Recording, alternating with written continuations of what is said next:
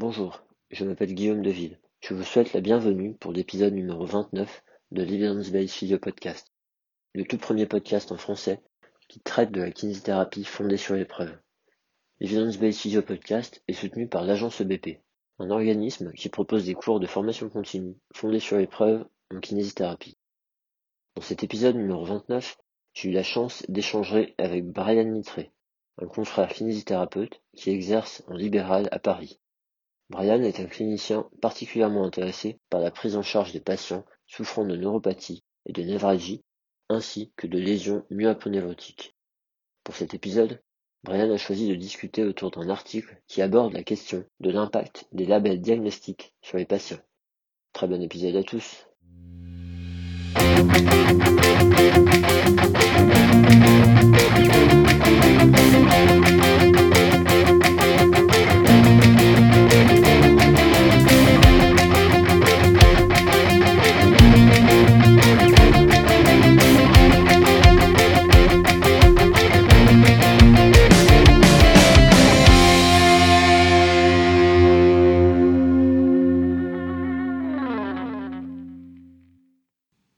Tous, bienvenue pour ce nouvel épisode de l'Evidence Based Physio Podcast. Aujourd'hui j'ai la chance d'être avec euh, Brian Nitré. Salut Brian, Bonjour, comment tu vas? Super et toi? Bah écoute ça va, ça va, ça va. On débute l'année, euh, on espère que ça sera que ça sera un peu mieux que l'an dernier, quoi, un peu comme tout le monde. Ah, J'espère aussi. hein. C'est clair. Ouais, on va croiser les doigts, on va voir. Il y, a, il y a le vaccin qui commence à arriver, je sais pas trop ce que ça va donner, mais bon. Mais bon, bah, on n'est pas des spécialistes, enfin je sais pas pour toi, mais du Covid, alors euh, je suis pas, je suis pas sûr que ce soit une bonne idée de s'étaler trop là-dessus. Euh, Est-ce que tu veux bien te présenter aux, aux auditeurs qui te connaissent pas Bien sûr, alors je m'appelle Brian Nitré, j'ai 27 ans. Je suis ici en ma qualité de kinésithérapeute.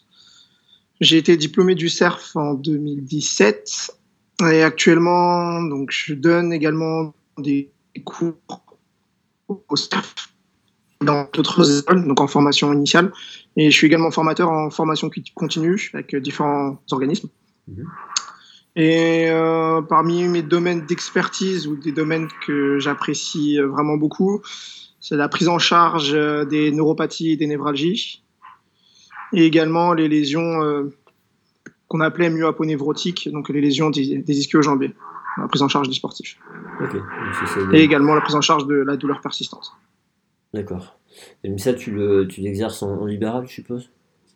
Genre, je l'exerce en libéral et c'est aussi ce que je donne comme euh, cours Ouais. dans les IFMK. D'accord, ok. Tu, tu euh, t'interviens beaucoup dans les IFMK là? Ouais.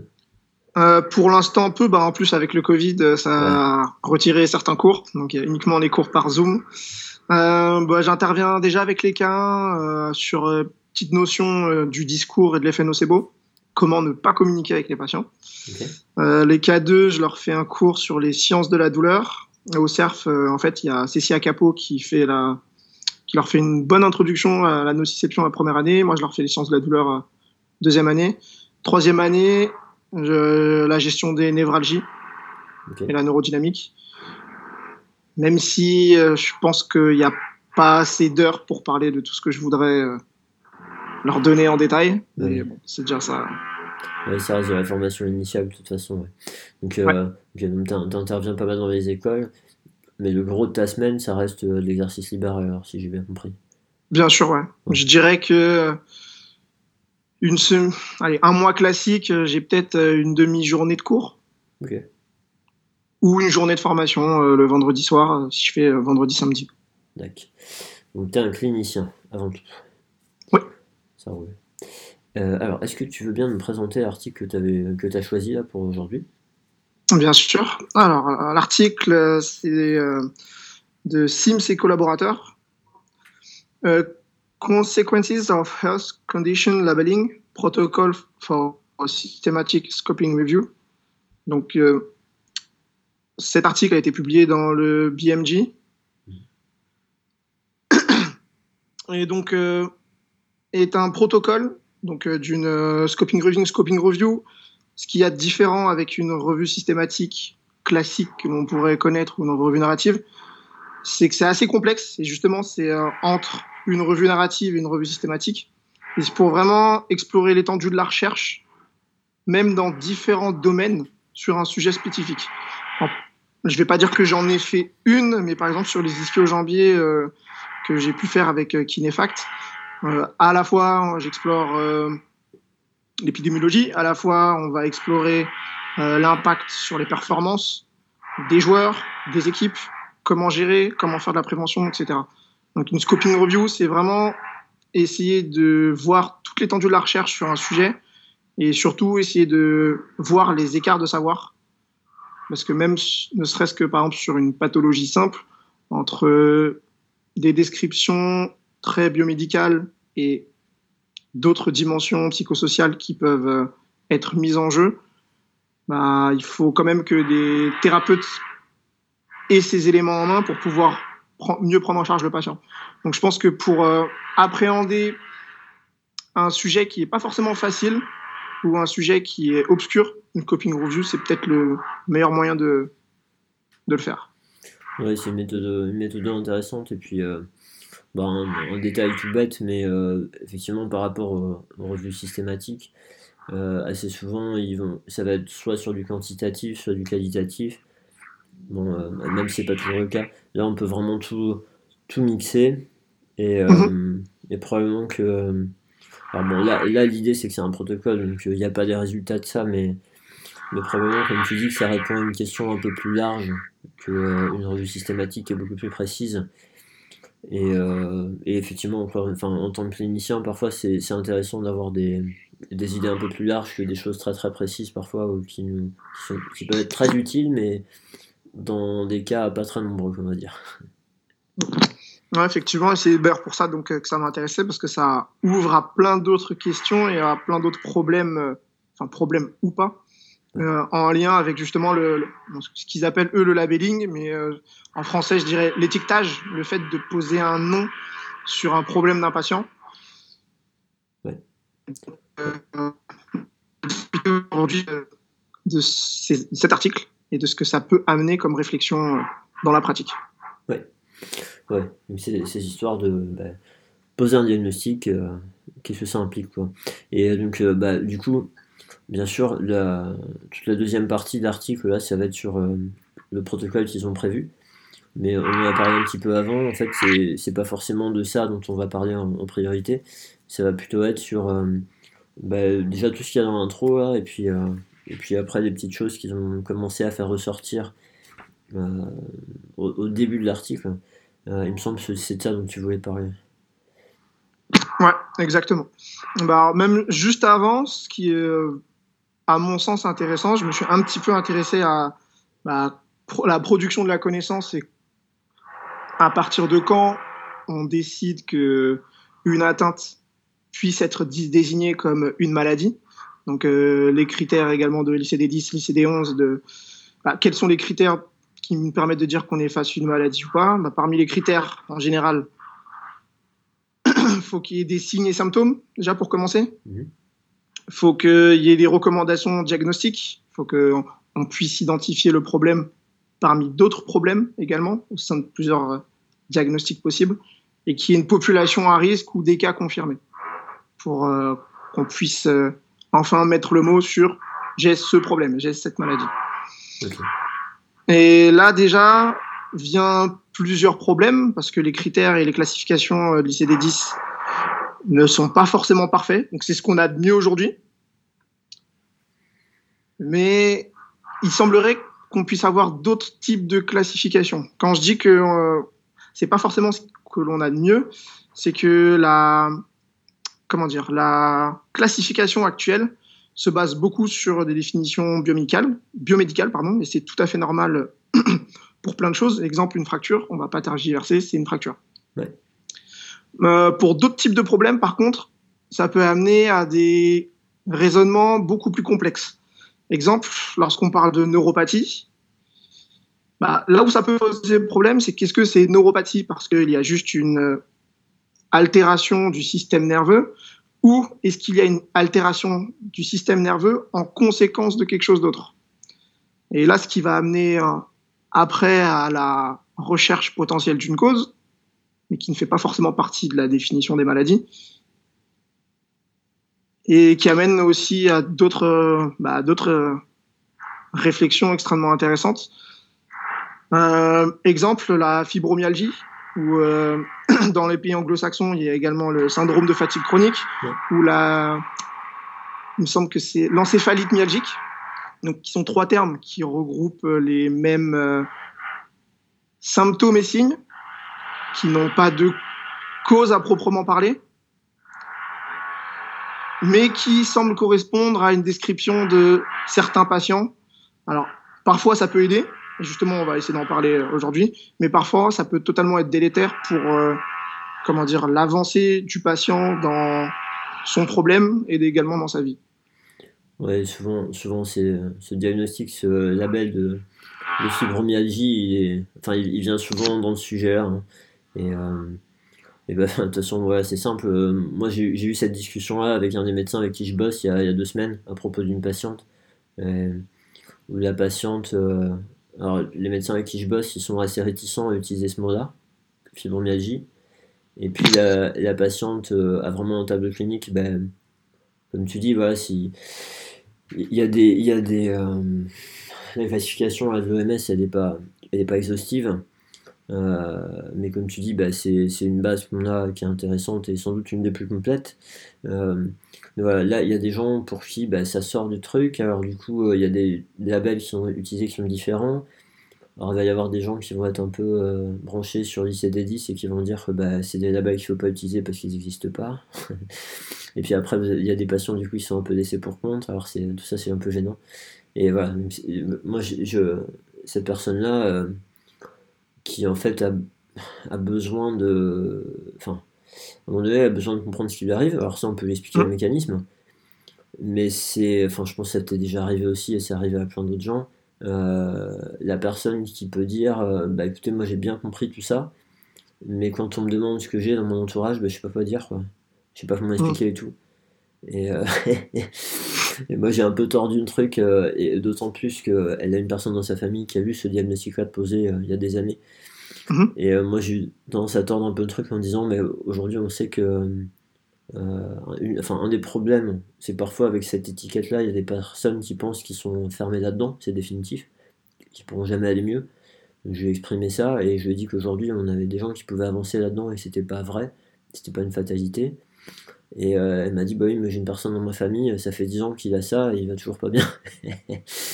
ah, à, part ça, je lui dit, bah effectivement, le pauvre, il n'y a pas de chance. Juste euh, là, il y, a des avancées, maintenant on, peut proposer des choses différentes. Donc, euh, et je lui dit, vous, c'est pas installé depuis si longtemps. Je lui dit, si à la limite, enfin, je lui dit, je vous propose un truc, vous en faites que vous voulez. Mais un des trucs qui peut, qui a pu aider certaines personnes, c'est de dire à l'entourage, ben, j'ai un début de fibromyalgie euh, tu vois, j'ai tordu un truc à ma sauce. En gros, euh, en me disant, ouais, ouais, ça correspond bien à ça, sauf que je suis à une phase où j'ai de bonnes chances quand même de m'en sortir. Un peu, c'était le message. Euh, je, je, sais pas ce que tu en penses de, de, cette petite histoire. Bah, c'est marrant parce que tu parles, bah, en vrai, tu as donné un peu la, la réponse que j'allais donner à la fin, la cerise sur le gâteau. Ah, c'est bah, que disent les cliniciens et les chercheurs sur comment donner un label lorsqu'il faut le donner? C'est qu'en fait, euh, bah, plus que de se focus justement sur la cause, de toute façon, le problème est là. Mm. C'est pas mal de réassurance cognitive et plus agir euh, de manière salutogénique. C'est quelle solution est-ce qu'on va pouvoir trouver ensemble pour aller mieux. Et je rajouterais souvent ce que je dis aux patients, sachant que je vois énormément de patients euh, dans votre cas et pour qui on peut avancer. Je pense que le fait d'avoir un référentiel pour le patient, ça peut être intéressant. Pas un référentiel juste, cette étude m'a dit que 75% des gens vont aller mieux, mais bah, vous voyez la madame euh, juste avant, bah, si vous voulez, elle a le même problème que vous. Si vous voulez, vous pouvez discuter ensemble euh, de ce type de problème. C'est ce que parfois je propose aux patients, euh, que ce soit en traumato, par exemple un croisé à 6 mois ou un croisé à, à 2 mois qui galère un peu. Ou même j'ai eu des cas, donc pas dans le cabinet actuellement où je travaille, je travaille à, je pense que oui, tu connais. Euh, je travaille avec Jean-Phi, euh, Sibilo. Ouais. pas dans ce cabinet, puisque j'ai moins la population qui s'y apprête. Mais avant, des patients avec des troubles dépressifs et des douleurs euh, persistantes euh, un peu partout. Que moi, j'étiquetais pas, euh, je n'étiquetais pas fibromyalgique parce que je, pour moi, je sais pas quoi donner comme terme, mmh. mais ça faisait sens pour eux de comprendre que des gens avaient le même problème qu'eux. Il n'y avait pas forcément un nom dessus, mais qui savaient qu'ils pouvaient aller mieux. Ouais. Et donc, ouais, réassurance cognitive, lorsque le diagnostic n'implique pas une cause qu'on peut retirer, une fracture, une tumeur, je pense que c'est la meilleure des choses à faire. En tout, cas, c'est une bonne piste. Et euh, enfin, oui, c'est sans doute un bon outil à utiliser. Et euh, enfin, ce que tu dis là, ça m'évoque beaucoup de choses. Euh, comme, tu disais, ben, si on a un étudiant kiné ou un mec très universitaire, de lui avancer l'argument de la science, ça va peut-être pas mal lui parler. Mais il y, a pas mal de, patients pour qui ça va plus être. Et puis parfois, il y a des patients qui se posent la question. Mais vous avez déjà eu des cas comme moi? Et ça plus ça, de fait de. Ben, il y a des patients dans votre situation, ce qui peut les aider, c'est ça. Est-ce que ça vous intéresse qu'on essaye, ce genre de choses? Donc, plus des cas de. Et, ce que tu amènes en plus là, c'est le fait de permettre aux patients entre eux de partager leurs expériences. Et tout ça, ça rejoint l'importance de, de, générer de l'espoir chez, ces gens-là. Et parce qu'effectivement, sans espoir, on ne peut pas avancer. Et, puis, bah, bah, c'est pas rigolo pour eux, mais de toute façon, on, est coincé. Et il y, a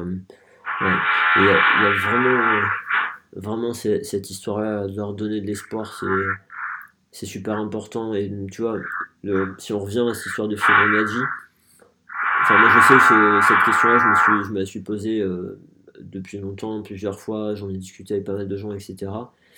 Je, connais une, ergothérapeute euh, néo-zélandaise qui s'appelle Bronnie Thompson, qui a fait un doctorat sur le sujet, euh, qui elle-même vit avec une douleur persistante, et euh, qui en fait a vraiment euh, essayé de, Enfin, elle a pris plein de patients comme ça, et elle a fait une étude qualitative, enfin notamment à propos de leurs expériences, etc.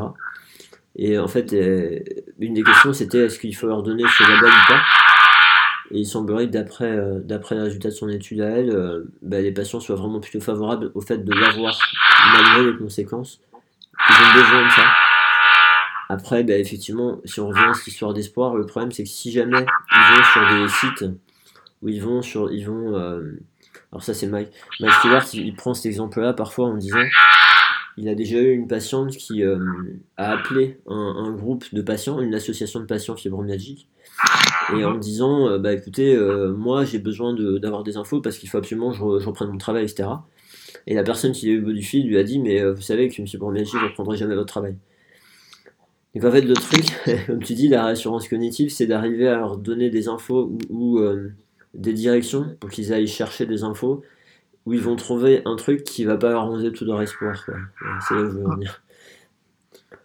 Ah bah, c'est totalement bah, justement un point que je voulais aborder c'est avant même de se poser la question euh, de l'impact du labeling, c'est euh, si on remonte en arrière déjà, qui a posé le diagnostic et comment?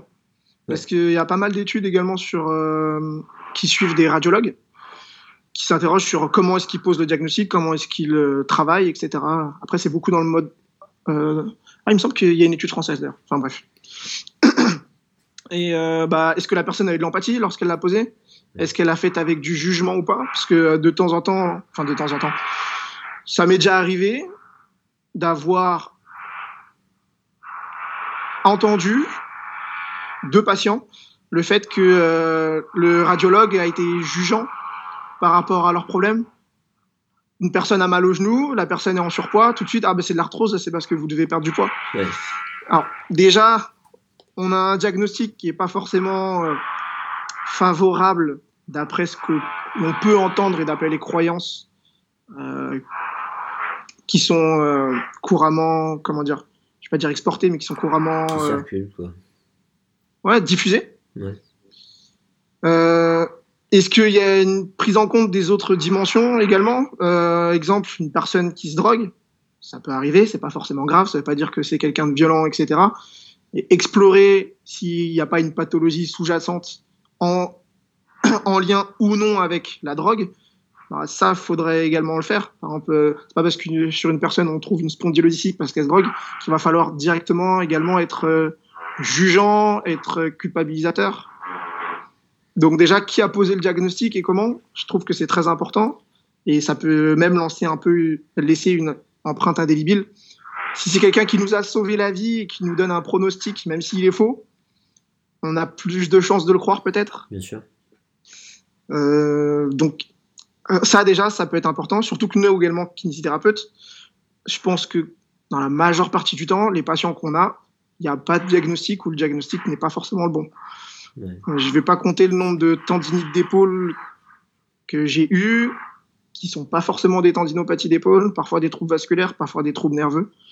J'en veux pas forcément au médecin, mais par contre, moi, ça m'intéresse de savoir comment le patient vit ce qu'on lui a dit. Et du coup, qu'est-ce qu'il en pense au vu peut-être des nouvelles données que j'ai à lui apporter Oui, bah c'est ça. Déjà, avant même un, un, un label que moi j'essaierai de lui donner, c'est savoir à quel point est-ce que lui ça l'impacte pour pouvoir peut-être après modifier ma façon d'être, ma façon de parler avec lui, ma façon de faire également. Bien sûr, bien sûr. Les, on, enfin, en entretien motivationnel, on, parle là-dessus aussi. Hein. on parle d'abord qu'est-ce que le patient essaie avant de lui partager l'information et après on lui demande s'il en veut, on partage, on lui demande ce qu'il en pense. Et euh, comme tu dis, le fait de savoir qui lui a donné et euh, la confiance que cette personne euh, a dans, la personne qui lui a donné cette information-là. Parce que si nous, c'est la première fois qu'il nous voit et que bah, c'est son médecin qui s'est occupé de lui depuis des années, qui s'occupe de ses enfants, comme tu dis, qui a sauvé la vie d'une personne de sa famille, etc. Enfin, à un moment donné, de, de balancer un, truc qui pourrait faire. Enfin, qui pourrait le pousser à diminuer sa confiance dans son médecin. Euh, peut-être que là, le coût cognitif est plus important de diminuer la confiance dans le médecin que euh, de donner de la confiance dans un nouveau, euh, un nouveau professionnel de santé. Donc, c'est des choses qu'il faut faire attention. Après, tu sais, le, ça, c'est un truc aussi qui est, assez intéressant parce que souvent on a des, on a des difficultés par rapport au, discours d'autres professionnels de santé. Et, euh, c'est oh, super frustrant. Ouais, ouais, c'est super frustrant. Juste après, moi, ce que j'ai envie de proposer, c'est d'être constructif là-dessus parce que tu vois, les, euh, encore, une fois, les gens le savent maintenant, mais moi j'ai un exercice particulier où je bosse chez les médecins, donc je les froisse tout le temps, on discute tout le temps, etc. Et, euh, et en fait, eux ils, enfin, eux, ils sont embêtés sur les, ils, enfin, ils se sentent pas, ils se sentent pas euh, performants sur le fait de poser des diagnostics. Et donc, du coup, d'avoir une personne avec eux qui peut les aider à faire ça, ils sont vachement soulagés. Et, euh, tu vois, parfois on se dit, ouais, ils sont, ils sont chiants, ils savent pas, ils disent ça, et en fait, ils argumentent. Non, non, ils argumentent pas. C'est juste que euh, ils donnent un truc comme on leur a appris. Et, et un truc qu'on a vraiment remarqué, on, avait fait une émission de radio avec un médecin généraliste, là, et malheureusement, on a raté l'enregistrement, mais ben, en fait, on, s'est rendu compte que euh, tous les, spécialistes, ils vont leur faire des courriers, euh, tu vois, où ils vont décrire le cas du patient en disant voilà, il se passe ça, ça, ça, il y a telle donnée, et euh, qu'est-ce que vous en pensez? Mais quand ils prescrivent une radio, ben, le radiologue, il reçoit radio du rachis lombaire, point. Ouais. Quand ils prescrivent de la kiné, c'est rééducation pour magie, point. Alors, pas tous, hein, mais le truc, c'est qu'ils sont formés comme ça. Et, euh, du coup, dans, la discussion qu'on a eue avec le médecin, une des conclusions, c'était de se dire, mais probablement que. Euh, alors, nous, on renvoie peut-être pas assez d'infos au médecin, mais, mais d'un autre côté, on n'en a pas trop non plus.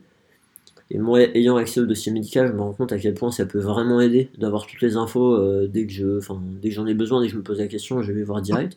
Ah, bien sûr, sur des comorbidités ou des antécédents qu'il n'aurait pas dit. Oui. J'ai eu le cas où c'était euh, Ah, vous m'avez pas dit ça. Ah, bah du coup, ça change totalement ma manière de réfléchir. Et... Bien sûr, bien sûr. C'est plus probable que ce soit ça que ça, donc on va explorer. Quoi. Bien sûr. Et, tu vois, l'histoire du radiologue, du coup, on est en train de, de voir pour, euh, pour éventuellement euh, monter des parcours de soins et, et plus interagir avec le radiologue. Parce qu'un radiologue, tu lui demandes une imagerie de telle zone du corps, lui, il va s'arracher pour essayer de trouver tout ce qui peut exister, quoi. Il ne sait pas ce que tu cherches. Tu vois Donc en fait, il suffirait. Bon, après, peut-être que même si c'était fait, euh, il y a des radiologues qui ne changeraient pas par habitude, mais mais il y en a plein, je pense, qui seraient heureux de. Bah, à la recherche de ça. Mm. Et en gros, le reste, ça m'intéresse pas. tu vois. Et, du coup, il pourrait mieux cibler. Mais comme il n'a pas cette info, bah, lui, il est obligé de tout balancer. Alors après, le fait qu'il aille après de rapporter aux patients, euh, ça c'est encore une autre question. Il y a des patients qui sont demandeurs parfois et, c'est difficile de dire, bah écoutez, voyez avec votre médecin, je sais pas trop, parce que c'est un patient, il ne prend pas bien non plus. mais c'est tout toute une histoire, peut-être préparer le patient à ça, peut-être euh, donner des informations différentes au radiologue. Peut-être nous, notre rôle, c'est d'aider les médecins à avoir conscience de cette problématique que nous on a. Mhm. Et, du coup, c'est une grosse, grosse problématique sur laquelle on peut être, euh, on peut être proactif. Quoi. Proactif, ouais, bien sûr. Bah oui, ça aussi, c'est qu'est-ce qui a été diagnostiqué? Est-ce que ça, est-ce que c'est vraiment quelque chose? Et ça, j'en ai déjà discuté avec euh, la femme de Benjamin Ring que tu as déjà interviewé, qui est médecin du sport. Euh, enfin, justement, qui devait, qui terminait je saurais pas dire, mais sa formation pour être médecin du sport. Et euh, donc on discutait des tests cliniques. Et avec Benjamin, on lui disait, mais euh, t'es au courant que tes tests, bah, ils nous informent pas beaucoup sur en fait ce qui se passe? Elle dit, alors je comprends tout à fait ce que vous me dites parce que comme c'est la femme de Benjamin, ils échangent énormément. Elle dit, euh, mais malheureusement, si j'avais pas ça, bah, j'avais rien. Et donc j'ai au moins un petit peu de substance. Et du coup, ça fait qu'il y a pas mal de labels qui sont même pas forcément légitimes, qui sont construits sur des fondations qui correspondent vraiment à pas grand chose. Exemple, euh, euh impingement, euh, bah, de toute façon, juste la notion d'impingement pour plein de comment dire, plein de zones du corps. Ouais. Bah, plus que remis en question, elle est vraiment, vraiment, vraiment caduque sur énormément de choses que ce soit au niveau de l'épaule, que ce soit au niveau euh, du piriforme, que ce soit. Oui, et puis, euh, puis après, on se retrouve aussi à, à, décrire, euh, même si ça, même si c'est pertinent, enfin, même si ça peut être pertinent pour un patient donné, on se retrouve à décrire une conséquence, mais, mais du coup pas la cause. Et donc, du coup, si on dirige notre traitement vers la conséquence assez facilement, sauf si la cause se résout elle-même, bah, ça finit par poser des problèmes à l'avenir. on, on, peut avoir une amélioration temporaire et puis, et puis, ça, et puis ça, repart, euh, ça repart en cacahuète. Donc, euh, ah. Parce que pour le coup, ça me fait même penser à, à l'étude de Andrew Cuff et euh, Littlewood sur justement le l'étiquetage de conflit acromioclaviculaire, enfin le fait que le tendon puisse être pris par l'acromion. Donc pour les patients, enfin ce qu'il en ressort de cette étude, donc c'était une étude qualitative où il demande aux patients, bah, qu'est-ce que vous, voilà, on vous donne ça, Qu'est-ce que vous en pensez? Enfin non. Il venait pour une, justement dans ce cabinet d'experts avec ce diagnostic. il demandait aux patients, enfin il posait plusieurs questions. Pour vous, ça vous dit quoi? Qu'est-ce que vous en pensez? Comment vous voyez l'avenir, etc. Et pour les patients, du coup, ça faisait sens. Pour eux, c'est OK, j'ai compris mon problème. Par contre, bah, du coup, à quoi va me servir la kiné, étant donné que c'est un problème mécanique et que seule la chirurgie peut avoir un effet définitif? Donc avant même d'avoir commencé un traitement conservateur qu'on sait efficace sur un problème qui a été mal identifié et qu'on sait qu'on peut gérer, ça fait même pas sens pour le patient. Donc rien que pour des diagnostics aussi bénins, je dirais, poser ce, diagnostic peut commencer à poser un problème. En fait, je dirais même que poser un diagnostic, c'est déjà une forme d'intervention. Ah oui, clairement. Oui, clairement, ça va influencer euh, le cours de la maladie. Et et, la prise en charge, ouais. Bah, enfin, tu sais, bah, ça rejoint, c'est exactement pareil, hein, mais une personne à qui on, a, on dit qu'il a une déchirure de coiffe, quand tu lui proposes de se renforcer, euh, il va falloir discuter avant qu'il comprenne l'intérêt de se renforcer sur une déchirure de coiffe. Tiens, bah toi, tu utilises quel gymnastique euh, quand un patient te dit euh, Ah, on m'a dit que j'avais une déchirure de coiffe? Qu'est-ce que tu utilises comme, comme petit tips? Bah en fait, moi, l'histoire, c'est, comme tu dis, c'est de jouer sur des rassurances cognitives. En fait, on a souvent des, on a souvent des mécanismes parfois à essayer de se rassurer nous sur euh, ce qui arrive au patient pour être sûr qu'on passe pas à côté quelque chose d'important euh, qui nécessiterait une intervention différente. Donc euh, les fameux drapeaux rouges, hein, c'est pas forcément des trucs où il va, il va mourir, mais ça peut être des choses où il aurait besoin d'une intervention par exemple, mhm. chirurgicale je veux dire. Et l'idée c'est de dire, nous on va, on va poser des questions, on va faire un examen physique pour se rassurer de ça. Et enfin, moi, le premier, j'ai réalisé il y, a, il y a quelques temps que je pensais pas toujours à rassurer le patient. Je me rassurais moi, mais j'oubliais de, j'oubliais de partager avec le patient. Et là, je me dis, oh, c'est quand même un peu dommage. Et, en, fait, En fait, l'histoire de. Alors, tu prends des infos cliniques et puis tu vois bien que bon, c'est pas traumatique, donc déjà il y a peu de chances que même s'il y a quelque chose, un tendon qui, qui a une tête un peu bizarre, ben, vu que c'est pas traumatique, il y a peu de chances qu'on n'arrive pas à l'aider avec de la rééducation et que de la chirurgie ça soit super à la rééducation. Euh, après, tu as les types de symptômes, même si c'est traumatique, comment ça s'est comporté au départ, etc. Et puis après, tu fais ton examen physique, tu fais des choses, tu fais des tests d'amélioration de symptômes et tu vois que le patient, ben, en, faisant certaines choses, d'un coup, il a plus de force, ou il lève son bras alors qu'il n'y arrivait pas au départ, etc. Et là, l'idée derrière, c'est de, dire au patient, mais oui, ça, c'est euh, une bonne nouvelle parce qu'en fait, euh, alors, en ayant exploré d'abord, à votre avis, qu'est-ce qui vous arrive, qu'est-ce qu'est-ce qui peut vous arriver, c'est quoi le risque là, euh, si on ferait rien ou quoi? Et un patient qui dit, bah, moi je pense que j'ai un tendon déchiré, j'ai peur de plus pouvoir lever mon bras et qu'il faille le réparer. Ok? Mhm. Et là, l'idée, c'est pas de juger direct, c'est de prendre l'info et de dire, bah, effectivement, avec tout ce qu'on vous a dit, moi je me dirais la même chose. Hein. Enfin voilà, de valider le truc quoi. Parce qu'on peut vite partir dans l'agacement de on sait que c'est pas de sa faute, mais ça nous agace et donc du coup commencer à, argumenter direct. Et ça, euh, ça peut être facilement contre-productif. Il y a des gens qui vont venir avec nous, hein, mais il y en a, il y en a d'autres où euh, ça va bugger. Donc là, l'idée, ok, j'entends ça, je comprends, prendre les infos, tout ça, et à la fin lui dire, bah, écoutez, en fait, ce qui se passe, c'est que si la lésion de votre tendon était un problème, était un risque et nécessitait une intervention, en fait, euh, votre douleur, elle se comporterait comme ça, comme ça, comme ça, vous pourriez pas faire ça, ça, ça. Et vu ce que vous m'avez dit, en fait, votre douleur, elle se comporte pas comme ça, elle se comporte plutôt comme ça, vous arrivez à faire ça, ça, ça, et vous voyez bien, en changeant des choses, euh, vos muscles travaillent différemment, et d'un coup, votre bras, il lève, et vous imaginez bien que là, on n'a pas, pas réparé votre tendon. Donc du coup, euh, ce qui se passe, c'est que les patients pour qui, pour qui ça se passe comme ça, en fait, ce qu'on voit, c'est qu'avec la rééducation, ils s'en sortent vachement bien, et ils n'ont pas besoin de se faire opérer. Qu'est-ce que vous en pensez? Voilà, tu l'as fait expérimenter, donc là, euh, tout de suite, limite, ça, bah, ça commence à, à cogiter et ça lui semble évident que ça peut être intéressant d'essayer en tout cas. Ouais, et puis tu, tu, tu recrées un espoir qu'il n'y avait pas forcément. Tu vois, on revient à cette histoire d'espoir. Hein. Mm. La personne n'avait espéré pas. Parce que la plupart des gens, quand ils viennent nous voir et qu'ils ont l'idée de se faire opérer, c'est pas parce qu'ils kiffent les opérations. Hein. c'est mm. qu'ils ont peur des conséquences s'ils se font pas opérer. Parce que souvent, quand on arrive à, à des idées à comprendre dans des situations c'est le cas que c'est pas nécessaire.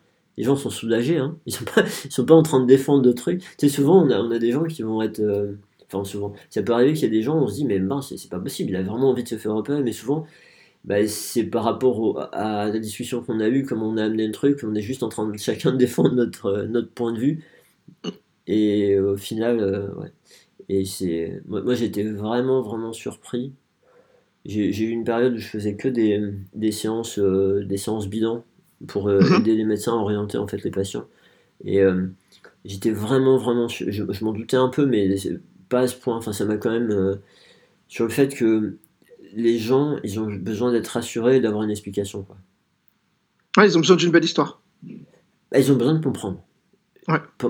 Et, et, et j'ai eu, franchement, j'ai eu des situations où je me dis, mais j'ai, tu vois, j'ai en tête, j'ai une jeune patiente qui, euh, qui a un peu mal au dos et surtout des, des fourmillements dans les jambes quand elle reste debout, euh, qui deviennent vraiment pénibles au bout d'un moment, elle est obligée de s'asseoir. Et, euh, mais si tu veux, c'est, ça, ça vient jamais à lui faire vraiment des douleurs. Et une fois qu'elle s'assoit, ça part complètement. Et ça fait plusieurs semaines que ça fait ça. Et c'est pas forcément en train de s'empirer. Et vu ce qu'elle me décrit, son âge et tout machin, moi je lui dis écoutez, vous avez vraiment un, tableau d'hernie exclu. Mais à votre âge de, je sais plus moi, 21, 22 ans, le pronostic le plus fréquent, c'est que ça va finir par s'évacuer et qu'en fait ça va rentrer en ordre tout seul. Et tu vois, et je lui dis, mais honnêtement, si vous avez besoin de vous rassurer, de voir, etc., si vous voulez, je peux voir avec votre médecin, si euh, on peut prévoir une imagerie ou, ce genre de choses. Mhm. Eh ben, elle, non, elle n'est pas intéressée, elle m'a dit non, c'est bon, j'ai compris, euh, si vous me dites que faire une imagerie, ça... Et, et, moi, je me dis, enfin, ça m'a fait halluciner le fait que j'ai même pas eu à, à, je vais dire insister, c'est pas ça le terme, mais à chercher à convaincre plus, tu vois. Et elle, non, non, elle m'a dit, non, bah, écoutez, moi je comprends, euh, j'ai pas envie de perdre mon temps à faire ça et tout. Et avec des symptômes comme ça, avec, je vais bien expliquer hein, le risque que ça représentait, le risque de syndrome avec le cheval, je dis, voilà, les choses à surveiller, je lui ai donné la petite carte et tout, enfin, tu vois. Et eh ben non, ok. Et, et, puis je l'ai suivi, tu vois. Puis enfin, il n'y a pas eu d'histoire de elle me dit ok à moi et en fait elle ne pensait pas quoi. Mais mm. ça me il y a eu plusieurs situations, mais celle-là, tu vois, qui vraiment m'est restée.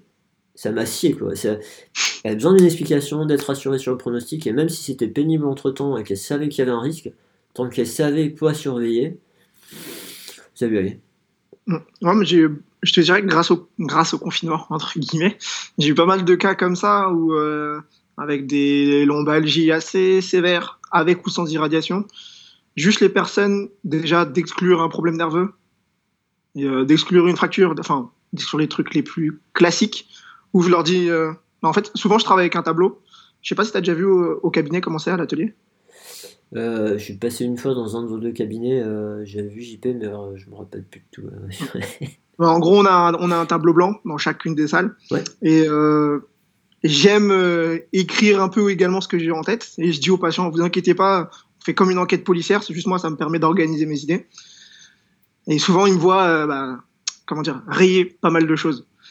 Et après, je lui demande, bah, est-ce que vous voulez qu'on discute après tous les tests, etc., de, de, ce que je peux trouver ou pas? Il me dit, ah oui, ok, avec plaisir.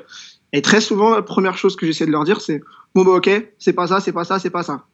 Et même si j'ai pas forcément le diagnostic, bah, de toute façon pour une lombalgie, euh, diagnostic euh, lombalgie, voilà, on va pas aller plus loin. le fait de juste dire que il y a plein de choses qui sont exclues, très souvent ils me disent ah merci. Alors déjà ils disent merci alors que moi je leur dis juste ce qu'il n'y a pas. Vous m'avez rassuré. Et ça je trouve ça vachement intéressant et puissant pour euh, pour eux. C'est-à-dire qu'en fait je leur donne une non-information mais cette non-information, elle les aide quand même également à peut-être estomper certaines anxiétés, certains, certains questionnements qu'ils avaient. Est-ce que c'est grave? Est-ce que je vais terminer paralysé? J'ai déjà eu ça au cabinet, c'est pour ça que je l'énonce. Donc, euh, ouais, c'est, c'est marquant à quel point c'est également, je pense, dans la première euh, séance, oui, de. Comment dire d'élaborer l'alliance thérapeutique et de la créer, mais également montrer au patient qu'on peut être là pour lui et qu'il y a de grandes chances que s'il soit là et que je le renvoie pas tout de suite, c'est que ça va. La petite main sur l'épaule, ça va, tout va bien se passer. Quoi. Ouais, c'est que tu peux faire un truc pour lui. Hein. Mais c'est. Mm. Enfin, après avoir. Là, là, je vais radoter parce que ça, je l'ai sans doute dit plein de fois, mais, mais c'est. C'est un exemple concret de cette histoire de modèle biopsychosocial, en fait. De, tu vois, l'idée c'est que si tu as une personne qui a des symptômes. Mais qui n'est pas inquiet, donc là par euh, on va dire l'aspect psychologique, du fait que euh, ce qu'il a, ça va finir par l'empêcher de jouer son rôle social, familial, professionnel, loisir, enfin tout ce que tu veux. Si la personne n'est pas inquiète que ça va impacter son rôle social, elle n'a pas de temps à perdre à venir me voir. Quoi.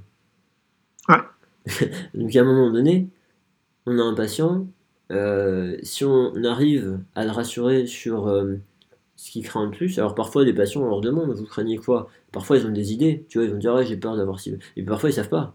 Et là c'est parfois c'est même encore pire. Ils ont aucune idée. Mais là, là ce que tu fais, c'est que du coup tu lui donnes une liste de problèmes possibles. Alors peut-être au départ il se dit waouh, je peux avoir tout ça.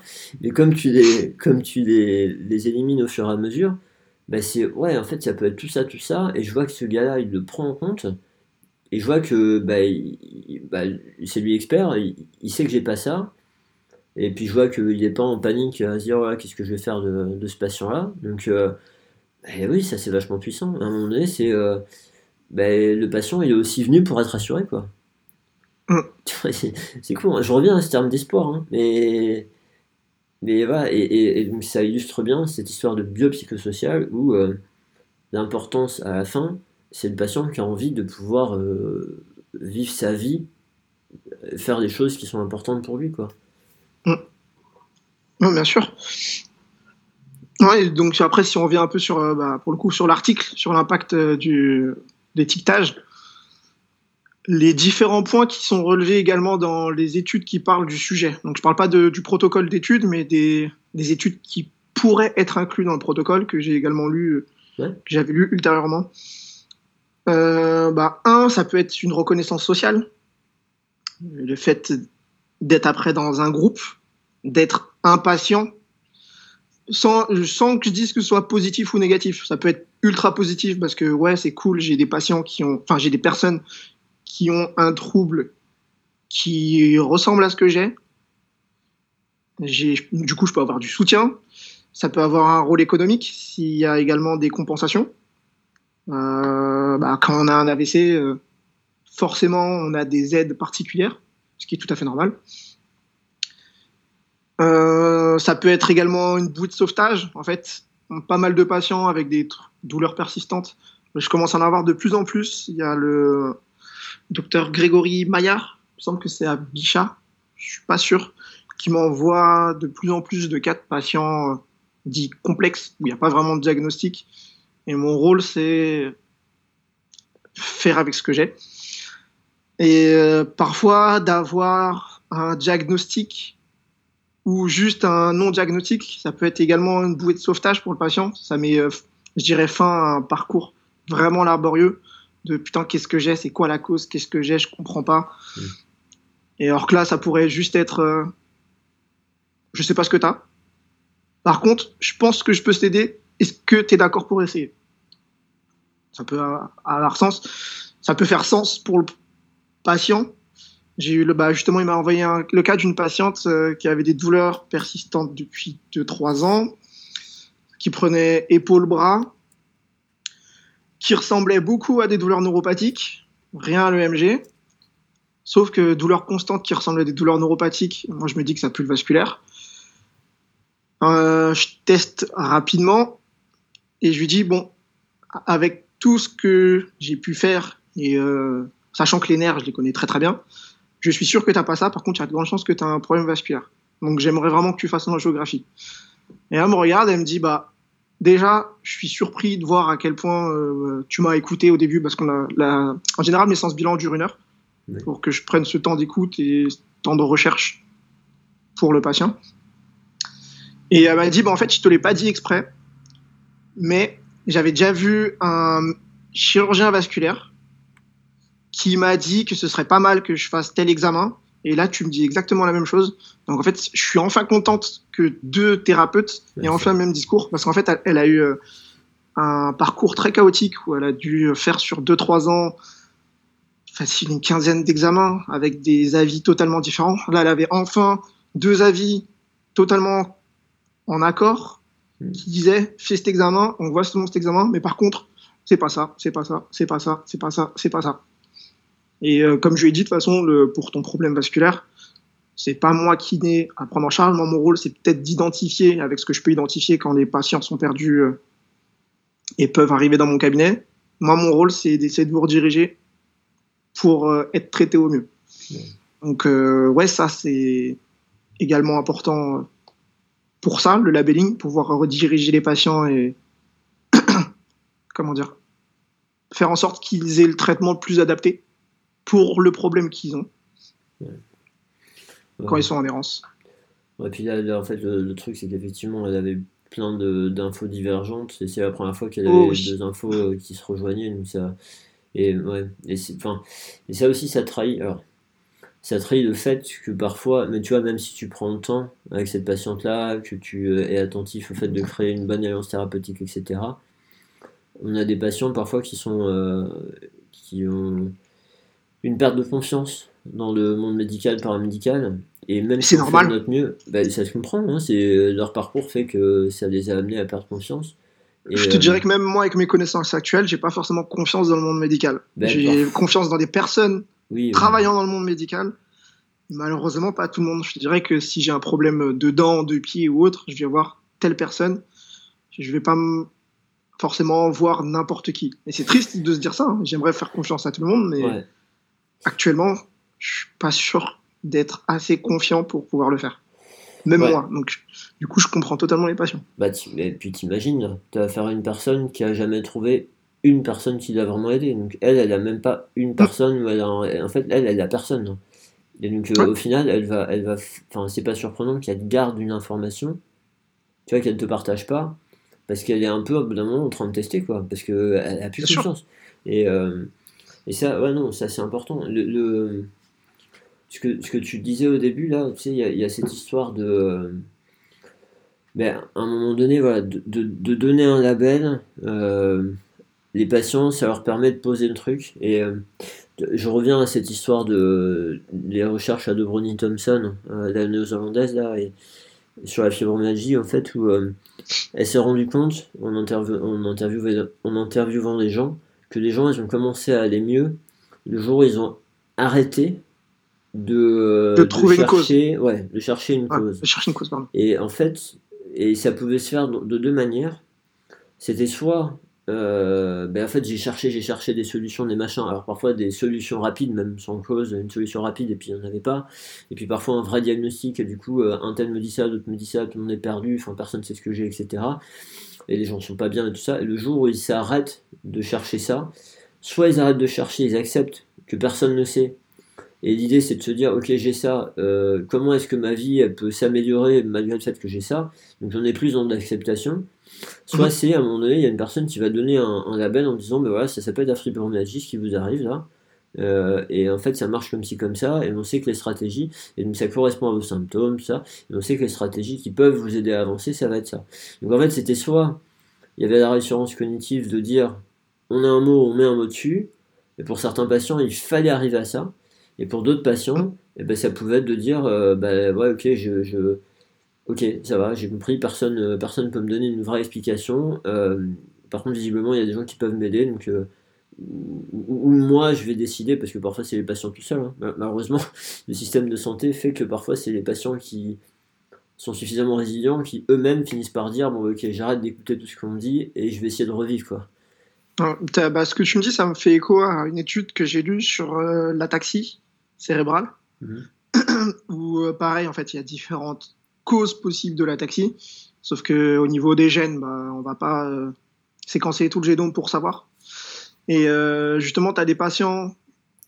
Alors, justement, c'est marrant. Une fois qu'ils ont le label d'ataxie, et ils disent OK, et maintenant, on fait quoi? T'en as d'autres, ils ont le label, le label d'ataxie, mais ils veulent savoir la cause.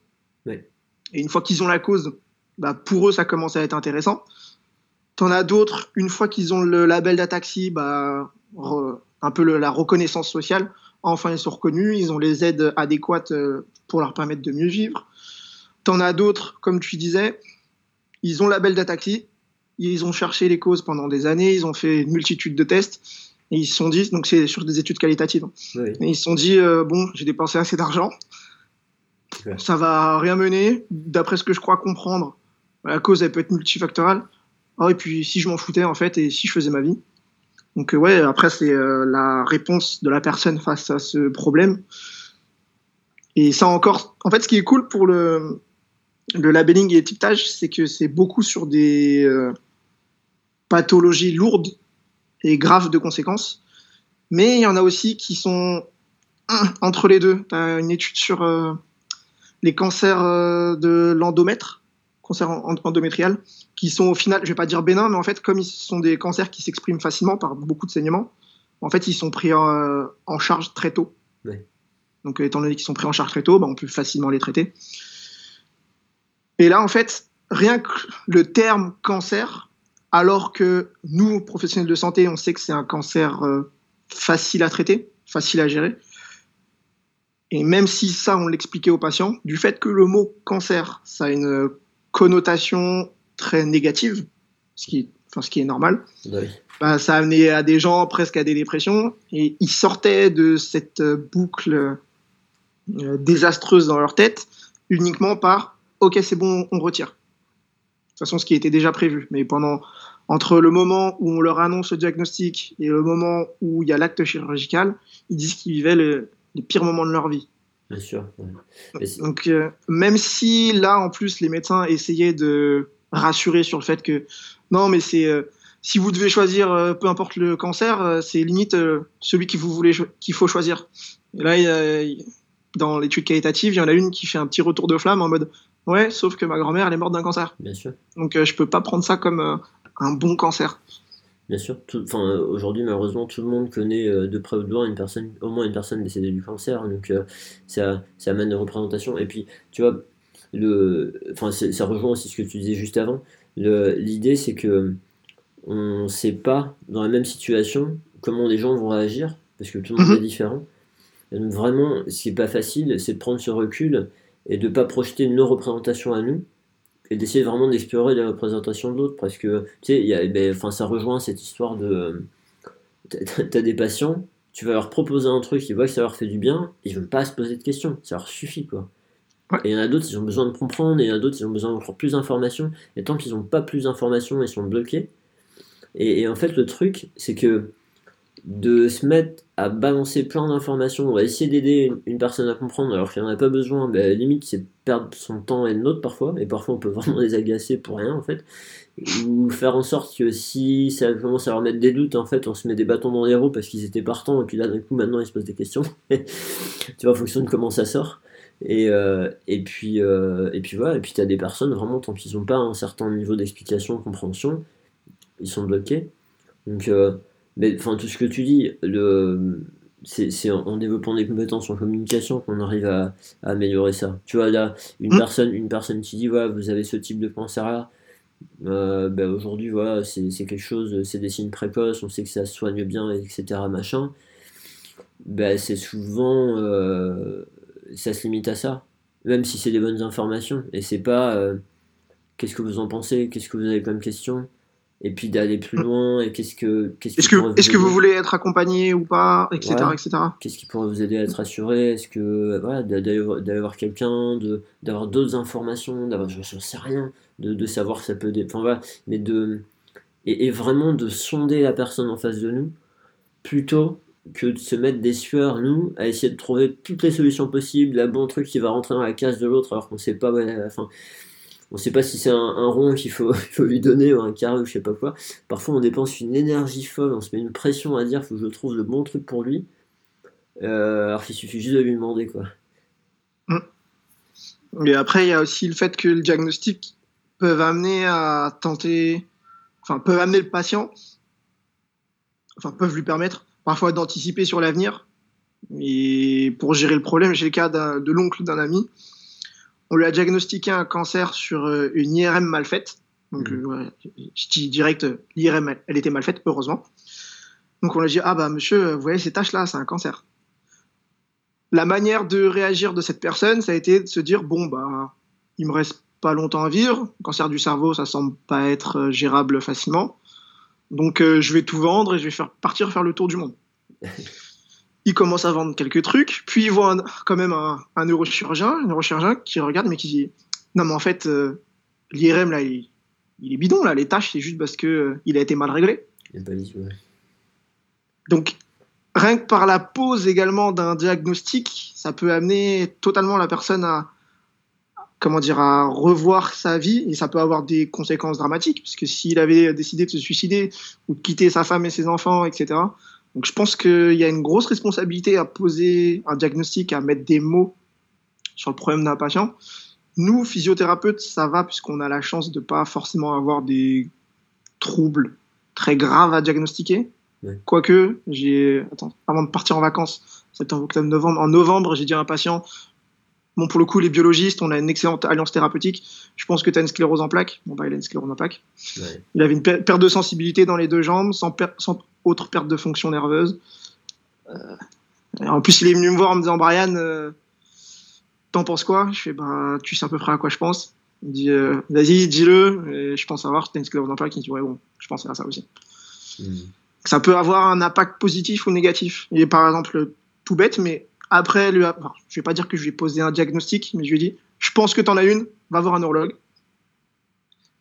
Et après, je lui ai dit étant donné que, vu ton âge, euh, vu que c'est peut-être l'une des premières poussées, au final, euh, c'est possible que la sclérose en plaques que tu as, si c'est ça, on va tenter de l'exclure avec le neurologue, elle ait peu d'impact sur ta vie si c'est pris en charge rapidement. Donc pareil, c'est que je te pose peut-être ça, je suis tout à fait honnête avec toi parce qu'on se connaît, mais il y a des solutions qui existent. Et sans lui mentir, il y a vraiment des solutions qui peuvent exister pour améliorer la qualité de vie pour, euh, Bien sûr, bien sûr. Après, bon, après on, a, on, a, on a ce besoin d'être rassuré et comme on disait tout à l'heure, c'est important et tout ça. Mm. Euh, malheureusement, parfois, c'est pas possible. Enfin, je veux dire, on, on, peut, on peut pas avoir de bonnes nouvelles. Après, c'est vrai que nous, on heureusement, enfin, oui, on n'est pas exposé beaucoup, beaucoup à ces situations-là par rapport à, à, d'autres professionnels de santé qui vont vraiment annoncer des choses graves assez régulièrement. Et, et en fait, tu vois, je, pense, on, on, peut se retrouver à vouloir essayer de rassurer d'autres parce qu'on a envie de se rassurer nous aussi. Ah ok, totalement. c'est humain, hein, c'est humain. Mais juste, euh, juste euh, parfois peut-être un truc qui peut être un peu plus générique.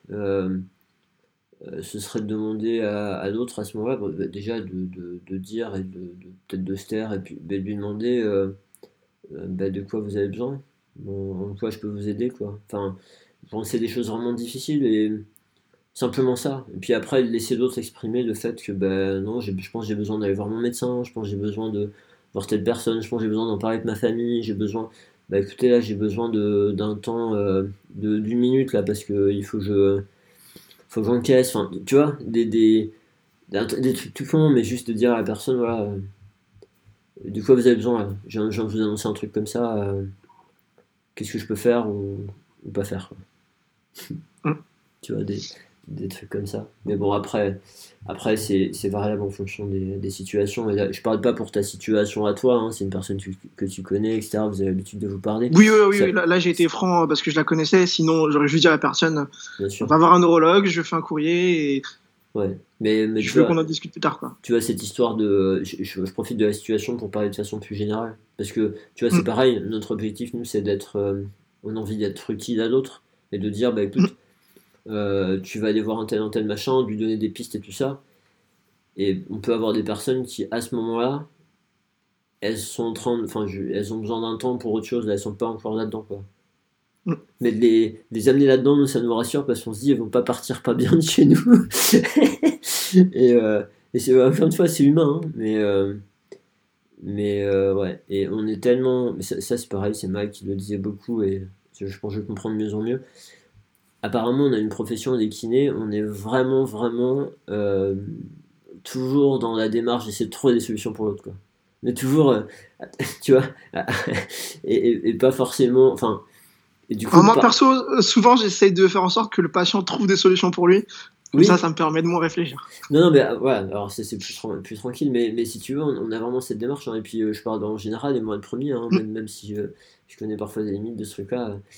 Mais, mais ouais, et, parfois euh, de, juste, euh, juste être empathique et dire ouais, ça doit être difficile pour vous euh, ce genre d'annonce, etc. Et d'être dans la discussion et tout ça.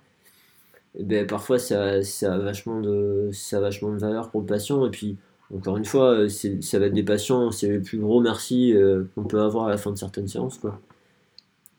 Après le temps d'aborder, etc. de... Mais ouais. situation particulière, donc avec des diagnostics vraiment plus, plus difficiles. Quoi.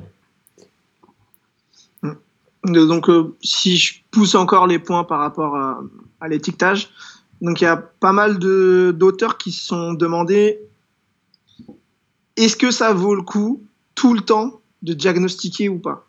Tu as des données sur euh, des patients prédiabétiques, de plus de 85 ans, où on demande, pour le coup, pareil, étude qualitative, mais pour le coup sur les soignants, où on leur demande, bon, bah, le patient a des multicomorbidités, et en plus, il a un prédiabète. Est-ce est que vous lui annoncez? Oui, non, comment? Donc, tout le monde semble s'accorder sur le fait que oui, ils vont l'annoncer, mais il y a de grandes chances, par contre, je ne vais pas dire qu'ils minimisent, mais qu'ils le. Bah, c'est là où c'est marrant, qu'ils utilisent des. Mince euh, mince, ce que, ce que fait euh, Stewart et, euh, et O'Sullivan. Des métaphores, voilà. C'est qu'en fait, ce qui est marrant, c'est que c'est dans ce moment-là où ils vont tenter de minimiser un diagnostic qui semble peu important pour eux ou qui n'est pas forcément grave ou où ils ne veulent pas surtout qu'il ait un fort impact sur la vie de la personne c'est là où ils vont commencer à utiliser des, des métaphores, justement. Hmm. Genre, euh, c'est comme un, un mini-diabète, etc., etc. Sans, alors, le minimiser sans le minimiser, puisque de toute façon, ils le disent au patient. Bah Mais ils se rendent bien compte que le patient a plus de 80 balais. Peut-être qu'il s'en fout. Peut-être qu'il n'a pas forcément le temps de s'en occuper. Peut-être qu'il préfère vivre sa vie et continuer à manger ses pots de confiture. Euh, je, connais des, personnes, euh, ouais, plus de 90 ans, on leur dit qu'ils ont le diabète, et ils leur disent, mais en fait, d'accord, et j'ai envie de continuer à profiter de manger du pâté, j'ai envie de continuer à manger des bonbons, des baguettes de pain. Ça veut pas dire qu'ils vont tous réagir comme ça, mais du coup, c'est intéressant aussi de voir comment, selon la personne qu'on a en face de nous et la gravité du diagnostic, nous, en tant que thérapeute, on peut totalement changer notre manière d'appréhender, d'approcher le patient euh, par rapport à ça. Bah, bah, parfois, de, la façon dont on va réagir en fonction de l'âge du patient, on va, on va avoir des préjugés, on va pas, on va pas proposer la même chose parfois, et, parfois c'est dommage. Mais, euh, mais là, tu vois, ce que tu dis, moi, ça me, ça me fait penser à la prise de décision partagée. En fait, l'histoire, c'est que euh, assez facilement, sur un mode directif, on aurait tendance à dire à une personne comme ça, euh, bah écoutez là, euh, à votre âge, euh, si vous faites vraiment n'importe quoi, ça peut être dangereux. donc moi je vous conseille de faire ci, de faire ça, et puis à la limite c'est même pas ça, c'est bah, maintenant faut que vous arrêtiez ci, faut que vous arrêtiez ça et tout ça. C'est ça. Hein. Et en fait on prend pas, comme tu dis, on prend pas en compte ce qui, ce qui est vraiment important pour lui. l'idée probablement, si on n'est plus sur de la présélection partagée, ce serait de dire, dire bah voilà, vous, vous avez ça, vous avez aussi tous ces autres trucs, ben, ce qu'on sait, c'est que si on ne traite pas et que vous avez tel comportement, il peut se passer ça ou pas, plus ou moins vite. Euh, mm. Et que euh, si on traite, euh, mais que vous avez ce comportement-là, en fait, ça sert à rien de traiter. et si jamais, si jamais on traite et que vous avez ce comportement-là, ben, vous avez moins de risques d'avoir ça, ça, ça. vous, par rapport à votre vie, quoi, vous en pensez quoi, en fait? Et puis, et puis de respecter le choix de la personne, tu vois, c'est cette notion de euh, c'est pareil, je radote là, mais euh, cette notion de euh, si le patient il savait ce que je sais, qu'est-ce qu'il ferait comme choix en fait? Mm. mais, pas, mais pas dire si le patient il savait ce que je sais, il ferait pas ça. Attends, c'est rien en fait. C'est juste lui permettre de faire bah, ce principe de choix éclairé quoi. Mm.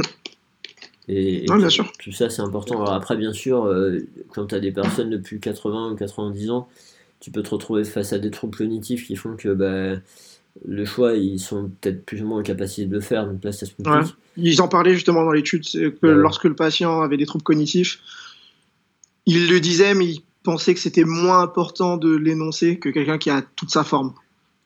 En fait, ce qui est un peu paradoxal, c'est que justement, il préférait l'énoncer chez un patient qui a toute sa forme et très peu de comorbidité. En fait, euh, bah, voilà le, petit caillou dans ta chaussure. Est-ce que tu penses que ça vaut le coup de l'enlever? Voilà. Hmm. Enfin, si je devais un peu imager euh, cette partie que j'avais compris. ouais, c'était. Alors, bon, je sais pas si tu te rappelles sans détail ça, mais euh, est-ce que c'était des critères d'inclusion des patients ou est-ce que c'était euh, vraiment juste un choix? Non, c'était vraiment un choix. C'est des thérapeutes qu'on a évalués. Ouais des médecins généralistes. Et euh, selon les 70 euh, patients qu'ils ont vus, je crois qu'ils étaient 8, enfin bref, après avoir les chiffres, mais c'est sur tous les patients qu'ils ont vus et chez qui ils devaient annoncer ce diagnostic, comment est-ce qu'ils réagissaient, et après on leur demandait comment est-ce que tu prenais ta décision, sur quels critères? Et après ils essayaient de voir si euh, certains critères ressortaient plus que d'autres. Donc c'était vachement intéressant. Ouais, je comprends. Mais tu vois, encore une fois, ça trahit le fait que parfois on prend des décisions pour les autres et, mm. et en, en, fonction de nos valeurs, de nos représentations, etc. et qu'on n'est pas, on n'est pas conditionné ou formé depuis le début à. À la prise de décision partagée. Ouais. Totalement. C'est comme ça. Mm. Après, d'autres points que, sur lesquels je voulais revenir sur le, sur le labelling.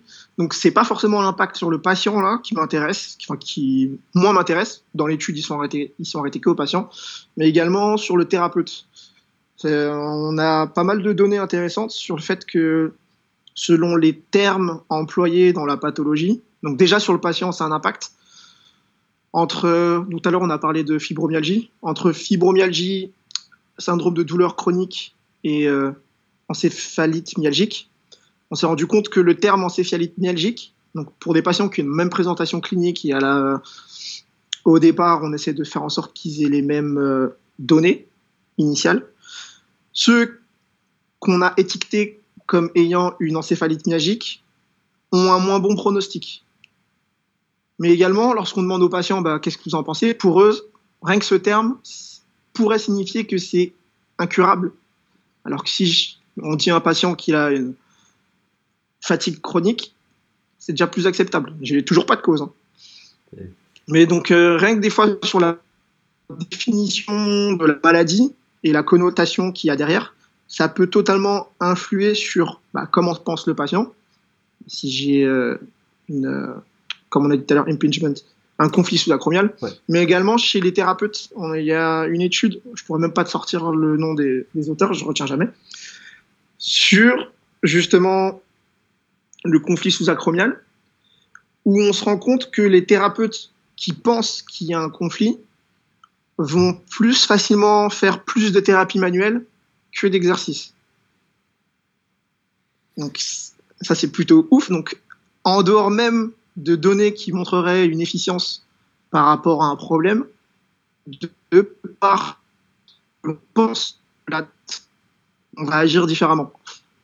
Alors ça, moi, ça me pose problème parce que ça voudrait dire donc que tous les thérapeutes sont pas forcément formés, n'ont pas forcément la même vision du problème, alors que les données sont là pour qu'on ait un socle commun de connaissances. Après, c'est bien sûr, on n'a pas forcément tout le temps les mêmes préoccupations. Je vais pas réfléchir, il y aura autant d'études si j'ai trois gosses et que je suis un père célibataire, etc. Ça, je le comprends, mais je dirais que dans la formation initiale, ce serait, à mon sens, très important que les données soient, comment dire, uniformisées. Bah, ouais, bien sûr, et puis ça, c'est des choses. Il faut espérer que ça tende vers ça, mais ça prend du temps. Et puis, vu que ça évolue, euh, il y a toujours un temps de retard, donc c'est pas évident, mais, mais, mais nécessaire, ça c'est sûr. Après, tu sais, c'est des. Enfin, on s'imagine bien. Enfin, enfin s'il si y a un. Admettons, un, truc que tu connais pas trop, mm. et que. Euh, tu vois, moi, le, diagnostic euh, d'encéphalite myalgique, là, je connaissais même pas.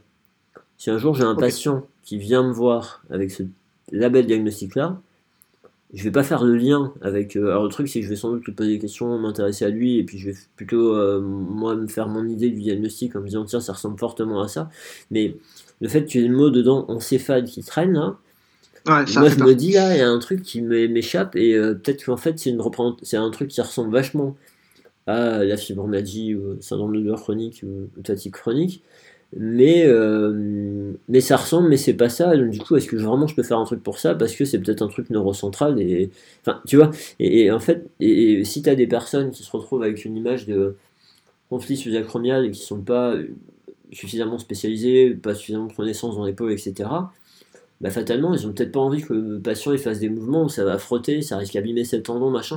Donc c'est cette représentation vraiment très anatomique où euh, Ouais, et puis nous, enfin, on sait, et puis les patients aussi, ils savent que euh, le cerveau, euh, bon, euh, vaut mieux avoir un problème à un nombre, on va dire, qu'un problème de cerveau, tu vois. et ça paraît tout de suite plus grave et puis plus complexe, enfin, voilà. Et, donc, fatalement, ouais, ces, ces labels-là, c'est. ouais, ça paraît logique, hein. Et, ce qui nous protège de ça, c'est la connaissance.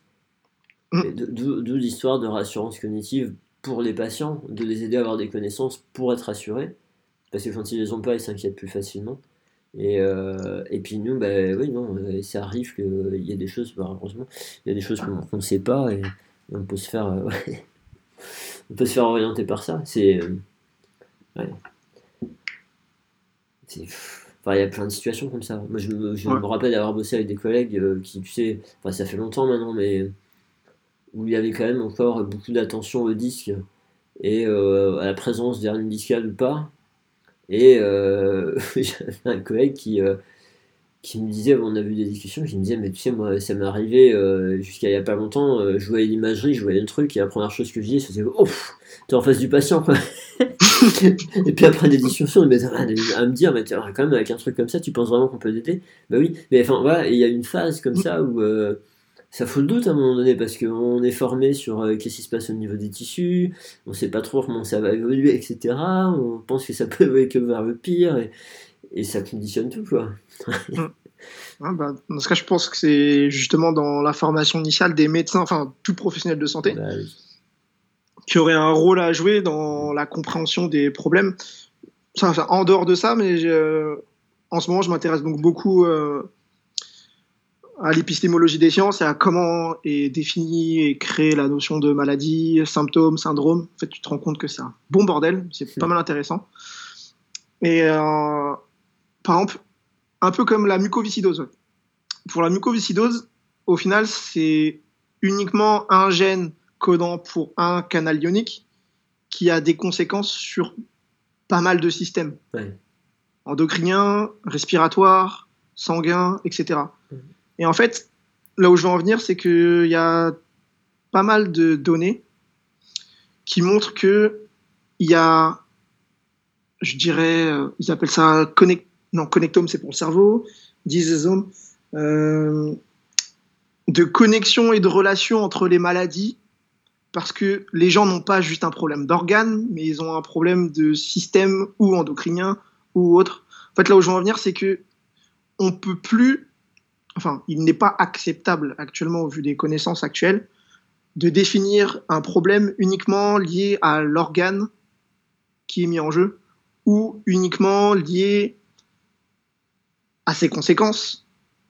En fait, il faudrait un mix de tout et c'est là où ça devient vraiment complexe. Bah Mais actuellement, on fait au mieux. Bah oui, c'est ça. J'espère que dans 20 ans, on pourra être plus précis. Mais actuellement, c'est vrai que c'est compliqué donc de, de plus aider le patient parce qu'au final, euh, le modèle biomédical, il a été extrêmement utile et il nous a beaucoup servi pour énormément de choses. Identifier une bactérie, identifier un virus, euh, identifier un organe défaillant. Euh, si j'ai euh, mon rein qui est défaillant, bah, on se rend compte et on observe que le changer, ça peut être utile pour le patient. Bien sûr. Ah, bah. Donc, mais enfin, c'est pas évident. Non, mais enfin, voilà, le moi, de ce que je comprends, euh, une des bases, c'est euh, à certains moments, c'est important d'avoir euh, de dépister des choses pour lesquelles il faudrait faire une intervention très spécifique, quoi.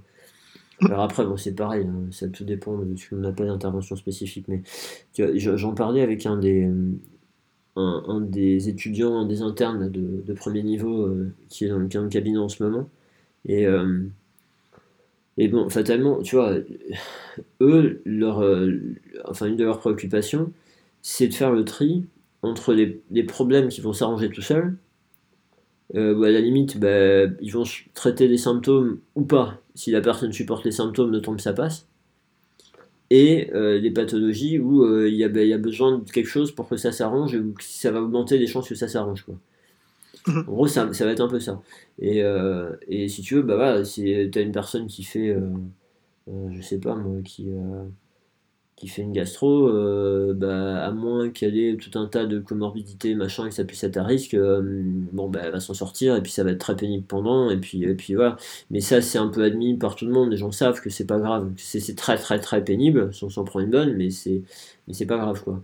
Et, et tu vois, on, parlait du mal de dos, et on parlait du mm. lumbago, par exemple. Euh, et, l'idée de mettre ce diagnostic-là, et l'idée de euh, parfois de rassurer le patient sur le fait que euh, bah, c'est simplement musculaire. En gros, voilà, il y a, une réaction musculaire qui fait que la personne est bloquée, et ok. Mais le problème, c'est autant le, la, gastro, il y a plein de gens qui en ont eu, qui ont vu d'autres en avoir, et puis qui s'en sont très bien sortis, même si c'était très très, ils étaient très très mal bah, un abago, des gens très très mal, mais des gens qui finissent par avoir mal au dos et qui finissent par vraiment galérer pendant longtemps, etc., bah, il y en a quand même pas mal. On en connaît tous. Hein, ouais, et donc du coup, euh, bah, là l'histoire c'est que quand il y a un médecin qui dit, bah, écoutez, non, ça c'est seulement musculaire, en fait, moi j'en parlais avec lui, je disais, mais il y a des patients qui viennent me voir en disant euh, bah, me dites pas que c'est musculaire parce que euh, moi vu la douleur que j'ai c'est pas possible que ce soit que musculaire parce qu'ils sont persuadés que c'est grave et c'est voilà vu ce qu'ils vivent quoi. Et en fait les, du coup ça lui a permis de réaliser que il pensait à rassurer les gens mais en fait ça les rassurait pas. Et, et, même pire ça mettait un petit euh, un petit grain de sable dans les thérapeutiques parce que l'idée c'était plus bah, ce médecin là en fait il il a pas compris ce qui m'arrive il est en train de passer à côté de quelque chose et donc, euh, tu peux avoir des patients qui vont se retrouver à aller consulter euh, ou aller voir tout un tas de personnes pour avoir des explications alternatives et qui parfois vont tomber sur des explications farfelues, malheureusement, et ça peut les entraîner dans je sais pas quoi. Mais euh, voilà, parfois d'essayer de, rassurer les gens avec un, diagnostic où, bah, qui est pas. Tu vois, je sais pas comment on peut appeler ça. Si, tu, si tu parles d'une réaction musculaire avec des contractures très fortes qui t'empêchent de bouger, en fait, c'est quoi ton diagnostic Est-ce que c'est un diagnostic? Ouais, C'est ça. Non, bah, le, diagnostic habituel, c'est lumbago. Mais, euh, mais donc, du coup, derrière, l'idée, c'est d'aider le patient à comprendre ce qui se passe, mm. comment ça peut évoluer. C'est toujours le même délire, en fait. Hein. C'est. Mm. Mais c'est d'aller dans cette démarche-là, pas se faire que se rassurer soi, rassurer d'autres, et, euh, et dire voilà, bah écoutez, ce qui vous arrive, c'est ça, et c'est très très pénible, enfin vraiment empathie à fond, quoi, dire je suis pas en train de minimiser ce qui vous arrive parce que franchement c'est abominable quoi, et euh, soit on en a eu, soit on a vu plein de patients, enfin euh, voilà.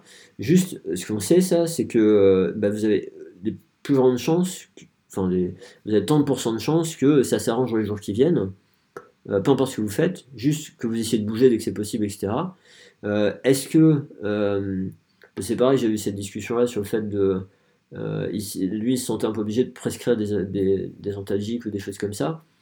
Je lui dis, mais est-ce que tu as demandé aux patients parce qu'en gros, et il y a plein de patients qui viennent nous voir. Moi, je lui dis ça parce que nous, on a de retour après. Il y a des patients qui viennent nous voir, qui nous disent ouais, Ils disent qu'ils j'ai pas pris. Oui, le médecin il m'a dit de prendre ça, mais moi j'ai pas pris, j'aime pas ça et je préfère supporter la douleur. Et tu vois, en fait, lui il a supposé que, mais bon après c'est pareil, il est formé, euh, il est formé à, prescrire le médicament et, mhm. et, après envoyer. Euh, et je lui jette pas la pierre. Hein. Et puis euh, avec les médecins avec qui il est, je pense que ça de toute façon il va changer, mais mais, euh, mais voilà, c'est cette histoire de vraiment clarifier avec le patient ses craintes et tout ça et comment ça peut, ça peut évoluer.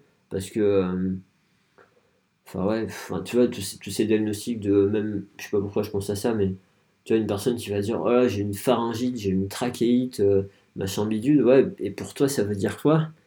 T'as une inflammation de la trachée, du, du, pharynx, ouais, ok. Mais est-ce que ça te dit qu'il y a des virus, la bactérie, la machin, la bidule? Ah ben non. Et, en fait, mais pourquoi J'en parle parfois à mes patients. Et à votre avis, pourquoi c'est pas nécessaire d'aller faire des examens et tout ça? Ben, Parce qu'on sait que ça rentre dans l'ordre, juste en traitant les symptômes, ça, votre corps il va reprendre le dessus. quoi.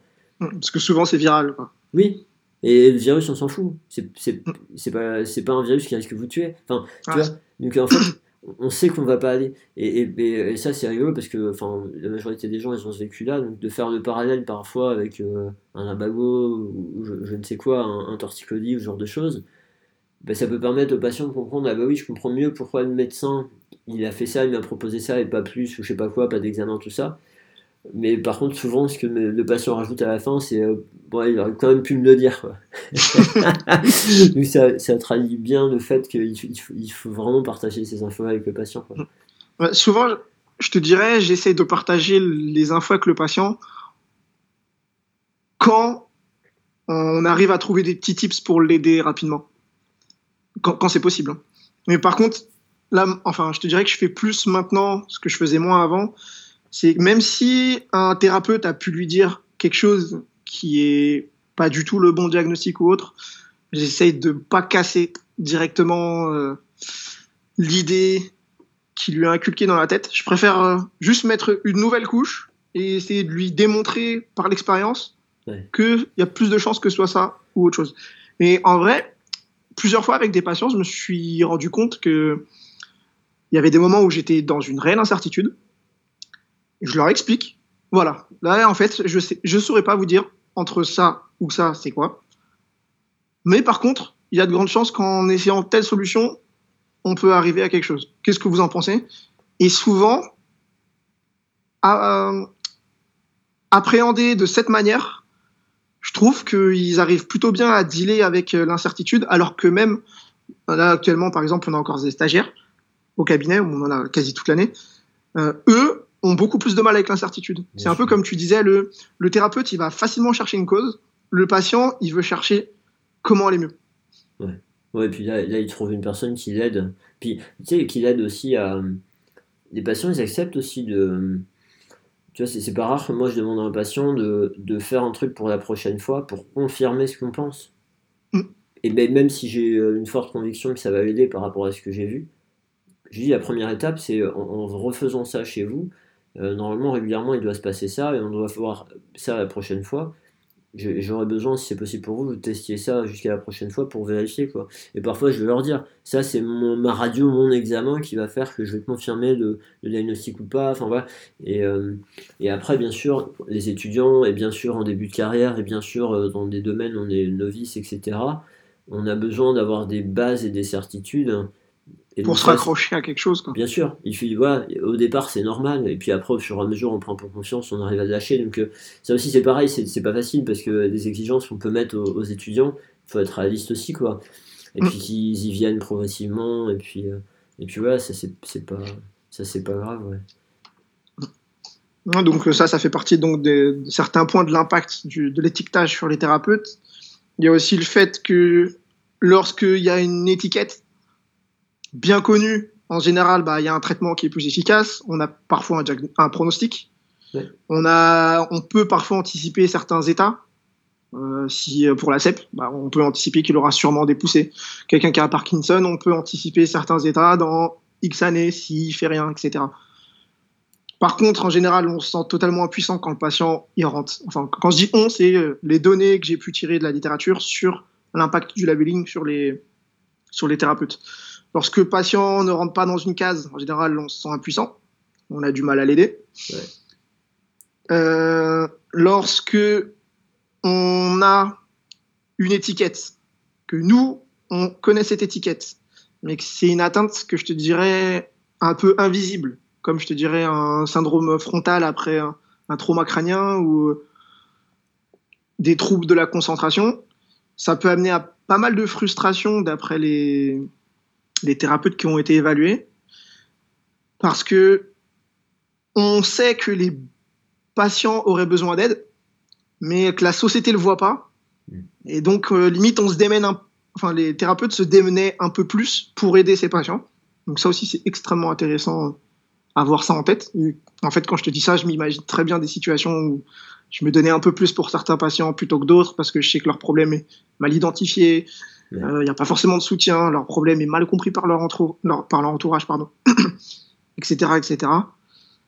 Et parfois également, ce label peut amener les thérapeutes à beaucoup stigmatiser les patients, euh, vus comme euh, des feignants, comme ils n'ont pas envie de faire d'efforts. Ou parfois, le patient a un label, mais bah, je comprends pas, le patient il a un label, mais il fait pas les efforts pour aller mieux. Il n'est pas observant ah mais c'est peut-être pas à cause du patient, peut-être qu'il vit pas le label qu'on lui a donné comme toi tu voudrais, peut-être que il veut pas aller mieux de cette manière, etc., etc. Donc il me semblait important aujourd'hui également de discuter de ces, ces éléments donc, qui sont l'impact de l'étiquetage sur les thérapeutes, en dehors même également de sur le patient. Parce que ça, ça peut faire pas mal de réfléchir par rapport à des cas qu'on a vus, euh, qu'on voit tous les jours. Ouais, puis euh, faut pas perdre de vue que même s'il y a Internet et etc., euh, même s'il y a des proches, la plupart des, on va dire, la plupart des drapeaux jaunes qui sont plantés dans les patients, c'est planté par des professionnels de santé aussi. Hein. Oh, totalement. Donc les représentations qu'on peut avoir, euh, nous, les inquiétudes qu'on peut avoir par rapport à des situations, ben voilà, c'est parfois, parfois on s'agace d'un patient qui va avoir, enfin on s'agace, on on est triste pour le patient qui a peur de se pencher en avant parce qu'il a peur de s'exploser je ne sais quoi, et on sait très bien que c'est pas possible. Et, euh, puis parfois on essaie de l'aider à faire ça, et puis du coup, euh, c'est compliqué, on se dit, mais bon sang, s'il arrivait, euh, ça, ça, lui, changerait tellement la vie, enfin ça peut lui générer une frustration pas possible. Mais la plupart du temps, c'est un professionnel de santé qui lui a dit un jour qu'il fallait qu'il fasse attention quand il se penche, quoi. et c'est pas le patient qui l'a Enfin, le patient, ce que je veux dire par là, c'est que le patient est victime de ça, en fait. Souvent, souvent on a la frustration avec le patient en face de nous, mais de se rendre compte que c'est pas lui qui a décidé ça, et qu'il est victime de, de, ce qu'on lui a bah, de ce qu'on lui a dit, ou parfois de ce qu'il a lu. Euh, quand tu dis ça, j'ai totalement pas en tête un patient euh, que j'avais avec un stagiaire, où pour le coup, on l'a pas... Enfin, si, je te dirais tout le monde lui a tellement dit qu'au bout d'un moment, c'était aussi la société, il le croyait et il le vivait. Un patient qui avait une lombalgie depuis 16 ans. Euh, il était prof d'histoire, d'ailleurs, il, est en thèse actuellement, il était hyper sympa. Euh, sauf que quand je, le regardais et euh, les premières séances, au début, je me pose la question est-ce que je peux pas exclure les trucs les plus chiants par rapport à ce qu'il me, raconte? Parce qu'il me dit quand même qu'il a des douleurs un peu quasi constantes, surtout au réveil. Je me méfie un peu. Je me suis dit bah, je vais quand même essayer de tester des hypothèses. Je vais le cramer avec des poids très très lourds, etc. Et là, j'ai été un peu euh, désemparé parce que même il y allait très fort sur son dos, il y avait juste pas de changement, pas de mieux, pas de pire, juste pas de changement. Là, déjà, j'étais pas bien. Je me suis dit, attends, c'est pas un truc mécanique. Il y a de grandes chances que ce soit pas inflammatoire, vu comment je l'ai bombardé. Et je peux te dire qu'au cabinet, quand je charge les patients, je charge. Ouais, bien sûr. Et en fait, le petit truc qui m'a fait tilter, c'était comment, euh, donc à la deuxième séance, deuxième, troisième séance, c'était comment est-ce qu'il se tenait euh, dans la salle d'attente. Super, super droit. Et euh, je me rappelle que cette séance-là, j'ai passé toute la séance juste à parler, à lui demander pourquoi est-ce qu'il se tient comme ça, est-ce que pour lui il pense que c'est intéressant. Et on a essayé ensemble de juste déjà relâcher le dos. Et bon, bref, bon, bah, résolution de ce, problème, en fait, il était tout le temps en rectitude, que ce soit debout, en chaise, sur chaise, il dormait sur le ventre. Donc, son dos, il semblerait qu'il aime pas trop l'extension pour lui, à ce moment donné de la vie. Parce qu'en plus, ce qui m'a mis la puce à l'oreille, c'est qu'il me dit euh, Je fais du VTT euh, à bon niveau quand il fait du VTT RAS. Donc, euh, mais là, ce qui, est intéressant, c'est que pour lui, c'était évident de se tenir droit et de tout faire en rectitude. En fait, la société lui a mis dans la tête que c'est cette chose qu'il faut faire, alors que pour lui, pas forcément. Donc, euh, avant même qu'il y ait un diagnostic, pour lui, c'était limite se mettre euh, une contrainte supplémentaire pour éviter un problème, au final, qui l'a amené à ce problème. Qui crée ce problème, ouais. Mm. Ça, c'est des, c'est des choses qui sont beaucoup explorées quand, euh, quand on utilise la. Bah, tu parlais de Sullivan, la thérapie fonctionnelle cognitive. Là, y a, oui. on, se, on se rend compte qu'il y a quand même pas mal de situations où on a cette problématique en fait. Les patients s'entretiennent le problème en, en, pensant bien faire puis enfin, au départ, il pensait bien faire, il faisait attention, et puis c'est devenu, euh, c'est devenu un réflexe, il s'en rend même plus compte. Quoi. mais euh, et en fait, il surcharge certains tissus euh, en permanence. Quoi. Il maintient une espèce de soit d'effort constant, soit d'irritation constante. Et puis, ouais, le... ouais, ouais, bah oui, c'est ça. Le fait de serrer, bah, au Sullivan, j'aurais dû aller le voir normalement l'année dernière avec Laurent Fabre à Londres. Bon, bah, le Covid en a décidé autrement. Bah j'espère que cette année, les frontières vont ouvrir. Ouais, ouais, carrément carrément. c'est ouais. c'est des choses importantes, ça, ouais. Donc, euh, l'impact que ça peut avoir pour nous dans ce qu'on va proposer aux patients, dans ce qu'on va oser proposer, pas proposer, euh, faire, pas faire, et puis, euh, et puis après, les, les, idées qu'on peut leur mettre dans la tête, les, qui vont leur faire adopter certains comportements défavorables, tout ça, ça, en fonction du diagnostic, ça peut vraiment avoir de l'importance. Mm. Donc de là, moi, je pense que nous, en tant que kiné, avec les diagnostics et termes que l'on a, il faudrait peut-être se limiter à en dire le minimum, uniquement ce qui est efficace, enfin pas efficace, pardon, mais important et ce qui peut modifier sa façon de vivre pour le mieux, si ça amène à une prise en charge particulière. Alors ça ne veut pas dire qu'il faut forcément abolir toutes les, tous les termes à, à connotation biomécanique. Mmh. Parce que par exemple, un trouble vasculaire, euh, c'est simple, hein, c'est chirurgie, point final. Mais peut-être que limiter un maximum ces termes, ça peut être plus bénéfique qu'autre chose. Mmh. Faire plus attention à tous les mots qu'on utilise. Quoi.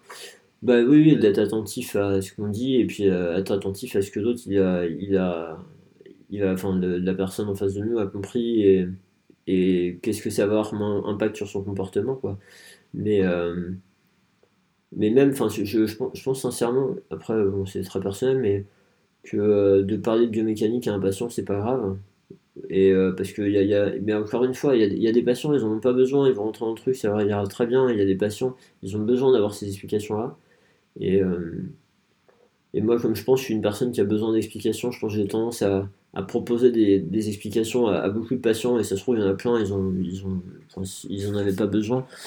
Mais euh, mais de dire à tu sais enfin voilà de, de on parlait de Sullivan mais surprendre les épaules par rapport à, à, à ce que propose Joe Gibson. Là, euh, l'idée c'est que enfin, souvent tu as des problèmes de timing d'activation musculaire.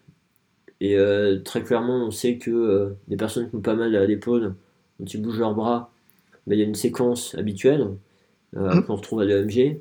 Après, les gens qui ont mal, les séquences, là, c'est le bazar parce que ça peut partir, ça peut être. Voilà, on retrouve pas des schémas. mais enfin, il y en a peut-être quelques-uns, mais là, c'est beaucoup plus aléatoire. Mais par contre, ce qu'on sait, c'est que une personne qui a mal, si tu arrives à lui faire faire un mouvement où il a pas mal d'une manière ou d'une autre, tu retrouves la séquence d'activation normale. Donc il y a mm. vraiment ce truc-là.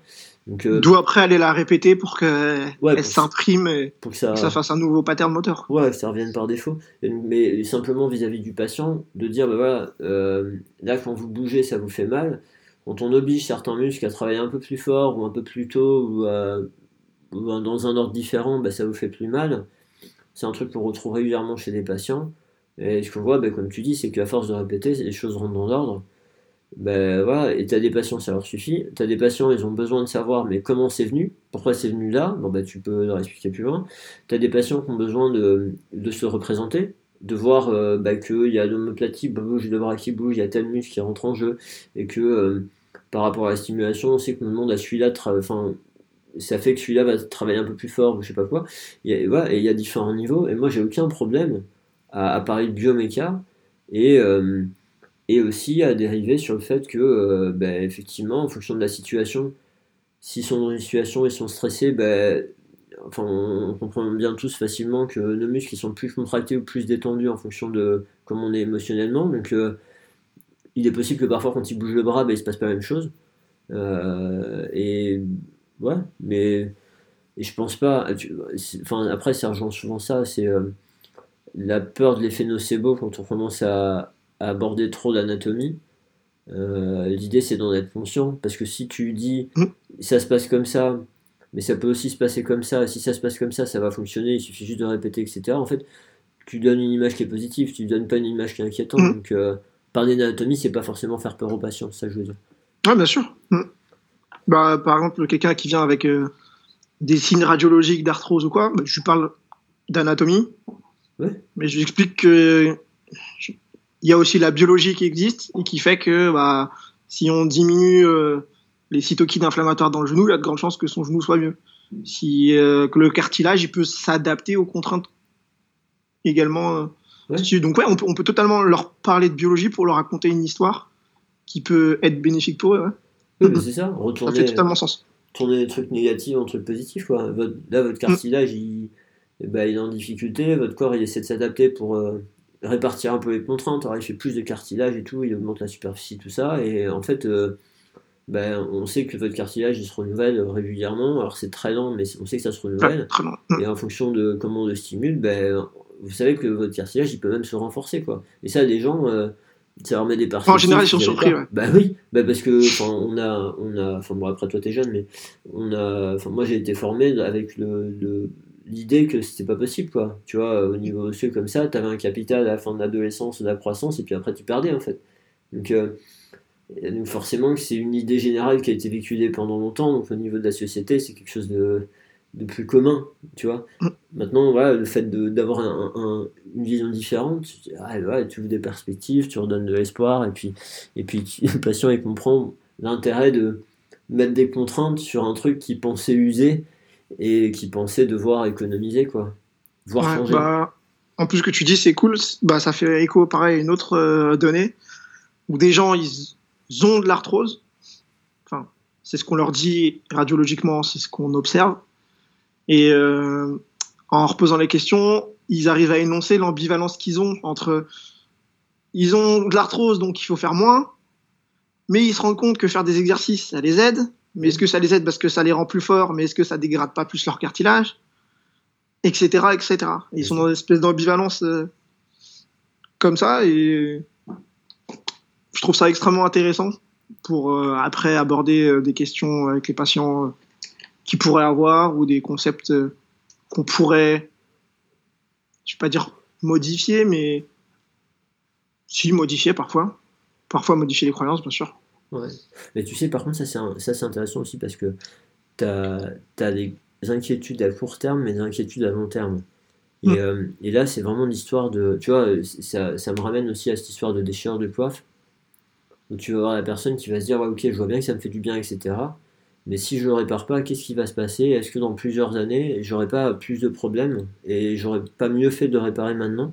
Et en fait, D'où la kiné, c'est rigolo euh, pour mon tendon qui frotte, mais euh, j'aurais moins mal. Mais est-ce que la chirurgie, c'est pas quelque chose de définitif qui va régler mon problème? Ouais, ou même pire que ça, mm. parce que tu sais, ça a été, enfin, ça a été un discours des chirurgiens aussi euh, de dire oui, là ça va mieux, sauf que si on répare pas maintenant, si ça se rétracte trop, je pourrais plus le réparer un jour. Et puis ce jour-là, si vous n'arrivez plus à lever le bras, ben, vous pourrez plus lever le bras, quoi. Mm. Enfin, alors ça, le problème, c'est que quand un patient, on lui a mis cette crainte-là dans la tête, bah, une fois qu'elle y est, euh, le pauvre, euh, enfin bon courage pour euh, qu'il arrive à trouver un truc qui va le rassurer suffisamment. Parce que, tu vois, là, là, tu, là, ton histoire d'arriver à lui faire faire des choses sur le moment, bah, ça n'a même plus autant de force, parce que la crainte de ce qui va se passer dans le futur, elle est toujours là, en fait, tu peux pas l'enlever. En fait, ce qui est difficile là-dedans, c'est qu'on a quelques données de littérature qui nous disent que c'est un peu faux, ce qui a été dit par les chirurgiens, j'espère qu'ils le disent moins, mais des études euh, avec 10, 15, 20 ans de suivi euh, et beaucoup d'études, il n'y en a pas non plus, enfin voilà, il n'y en a pas beaucoup quoi, et c'est difficile à mettre en place, et donc des études comme ça, on n'en a pas 36 000 non plus, donc euh, et, et, voilà, et puis assez, assez, facilement on connaît une étude et on va dire aux patients ça par rapport à une étude, mais une étude, qu'est-ce que ça veut vraiment dire? Enfin voilà, donc c'est c'est des choses, parfois, c'est crainte à long terme. comme tu disais, là, l'histoire, ok, je me sens mieux par rapport à mon genou, mais est-ce que ça va pas plus user mon genou? Bon, bah là, là euh, l'histoire de. Bah, effectivement, en fait, quand on sollicite, stimuler le cartilage correctement, euh, en deux ans bien, en fait, il, va plutôt se renforcer. Bon, bah là, cette inquiétude, tu peux arriver à la, rattraper, quoi. Mais sur le tendon qui est fissuré, alors bien sûr, il y, a des, y, y a des trucs, mais, euh, mais là, voilà, ça devient plus complexe. Bah, perso, moi, sur les tendons d'épaule, j'espère que ça marche. Vous, faudrait que je demande, un retour. Je demande un retour aux patients. Euh, bah déjà, je leur montre anatomiquement c'est comment chez, un, enfin, chez un cadavre. Tu te rends compte que les tendons, c'est vraiment une nappe. Bah et hop, je leur explique direct, bah, en fait, les mecs, c'est vraiment une nappe. Donc, même si tu as une petite déchirure, et souvent, je leur dis en millimètres, genre, euh, qui fait 13 euh, mm, parce qu'en plus, c'est vraiment ça qu'on peut voir sur les échographies ou les IRM. Je, bah, même si tu as une petite déchirure sur la nappe, il y a toute la nappe qui reste. Donc euh, en général, euh, ça peut compenser, etc. Et comme ça, d'après le retour de, certains patients, j'aime bien euh, faire des petits débriefs en fin de traitement avec les patients, souvent avec les stagiaires, pour ne serait-ce que moi m'améliorer, faire après une, une métacognition sur comment est-ce que je peux faire mieux, comment est-ce que je ferais différemment, etc. Donc souvent j'aime bien le faire avec les patients. Et ils disent que bah, c'est cool parce qu'ils se rendent compte que je minimise pas leur problème. Leur problème est là. La validation. Mais ils le comprennent mieux et ils comprennent pourquoi des fois quand ils font des exercices, mais après uniquement quand on a une bonne relation thérapeutique, ils font des exercices, ils me disent ça fait mal, je les regarde et je rigole.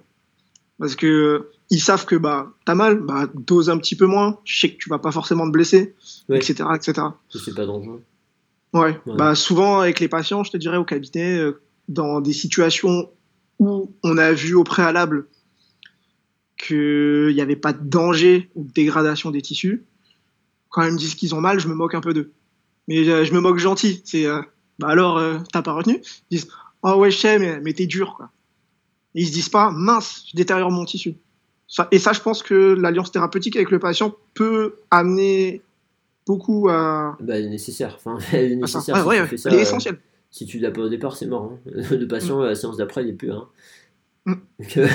mais ça, déjà, ça, un patient avec qui tu es dans cette démarche-là et qui revient à chaque séance, ça veut dire que tu l'as. Donc euh, ça, ça va. Et, effectivement, aussi cette histoire de, tu vois, ce que je disais tout à l'heure, euh, mon, collègue qui, il y a bien longtemps, euh, devant l'image, faisait. tu vois, en fait, si, si jamais la personne. Parce que je vois, c'est aussi des patients qui sont vachement inquiets dans leurs yeux, ils sortent un truc, et tu vois leurs yeux qui s'ouvrent et à l'affût de notre réaction, s'ils voient que nous on reste tranquille, on est serein, parce que bon, on, oublie facilement que pour eux c'est quelque chose d'inhabituel, même si c'est habituel pour nous, euh, pour eux c'est exceptionnel, même si on en voit toute la journée.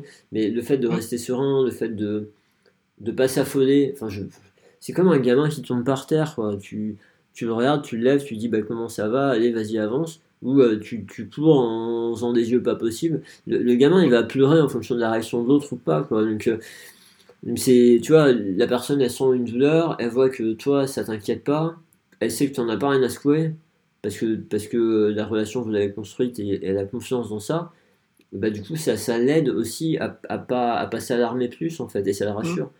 À, ouais, à dédramatiser le, bien sûr, bien sûr. Bah, ce qui se passe. Quoi. Et juste, juste effectivement, il faut le prérequis avant, parce que Bien sûr. autrement, autrement, les patients, ils se sentent pas crus, pas validés. Enfin voilà, il faut avoir manifesté une plein d'empathie avant. Et, et tu vois, ce que, ce que tu disais, euh, c'est pour ça que je dis oui, effectivement, il y a des stratégies, mais euh, moi, c'est un truc un peu visuel. Hein. Sur le podcast, ça va être compliqué. c'est que en audio. Mais sur les coiffes, moi, c'est pareil. En fait, je prends mes deux mains, j'essaie de l'écrire. Je prends mes deux mains, je croise mes doigts. Et, euh, et en fait, je dis, bah voilà, la coiffe, le tendon, là, c'est comme ça au-dessus de la tête. Et puis à un moment donné, j'écarte un peu, euh, j'écarte un peu deux, deux, doigts. Et je dis, bah vous voyez, si vous avez une déchirure, en fait, ça veut dire qu'il y a un endroit où on peut, où il y a un espace. Mais vous voyez bien que si on tire, les câbles ils sont toujours là en fait. C'est pas parce qu'à un moment donné, là, il y, a un espace que vous allez plus facilement séparer mes mains que si je les ferme complètement. Voilà, mais ça rejoint ce que tu disais, tu vois, l'histoire d'un app. Euh, voilà. Donc, euh, bien sûr, il y, a des, y y a des stratégies qui peuvent nous aider. Euh, ouais. ça marche. Est-ce qu'il y a autre chose dont tu voulais parler hein, par rapport à l'article ou par rapport au sujet? Non, bah, que, Au final, l'annonce du diagnostic elle a un impact, et on a vu donc tous les impacts que ça pouvait avoir, surtout selon donc euh, déjà la pathologie, ses conséquences et la gravité. Donc peut-être qu'il faut se freiner à vouloir donner des diagnostics pour des choses qui ont peu de conséquences. Par contre, bien sûr, donner un diagnostic pour quelque chose qui peut avoir une grande conséquence. C'est euh, pas essayer de donner un diagnostic dans une lombalgie plus que lombalgie. Parce que si on essaie de trouver euh, la petite bête, on peut avoir plus d'effets négatifs que positifs. C'est ma croyance, en tout cas. Et euh, parfois, peut-être plus oser dire aux patients le fait qu'on est dans une incertitude, parce qu'ils peuvent le comprendre.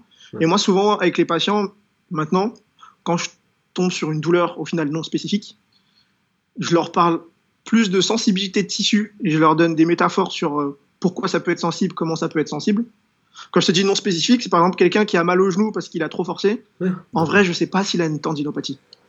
Mais je lui parle de sensibilité par peut-être une gestion euh, pas folle de ses contraintes. C'est euh, le mec qui a commencé à se mettre au squat parce qu'il veut perdre du poids pendant le confinement. Il faisait 200 squats par jour. Ça, je l'ai eu hier, par exemple. Oui, mais, et il, comprend que j'ai pas besoin d'échographie. Il comprend que j'ai pas besoin d'IRM. Que son genou, il est quand même solide vu tous les tests qu'on a fait. Mais qu'il y a quelque chose qu'on peut quand même gérer, même si on n'a pas de nom précis dessus. Ouais. C'est. Euh, en fait, tu vois, ces histoires facilement, moi je parle aux patients d'irritation. Parce que en fait, là, ce qu'il a fait, c'est qu'il a mis des contraintes sur un tissu qui n'avait pas l'habitude et qui n'a pas eu le temps de s'y adapter. Mm. Et du coup, bah, le tissu, il n'est pas content, quoi. Il est irrité. Donc en gros, euh, bah, c'est soit euh, bah, déjà euh, diminuer temporairement les contraintes euh, et, lui redonner une certaine résistance ou euh, ce genre de choses. Même parfois hein, en disant ouais, un, tendon qui est irrité, le fait de, le faire travailler comme ça, ça va l'aider à, calmer l'irritation. Enfin, simplement. Et puis en plus, on le teste, le patient, il le ressent, il le vit, bah ok, youpi. Hein. Et puis nous, ça nous confirme euh, le, truc. Mais effectivement, quand c'est un tendon, on peut pas facilement parler de tendinopathie.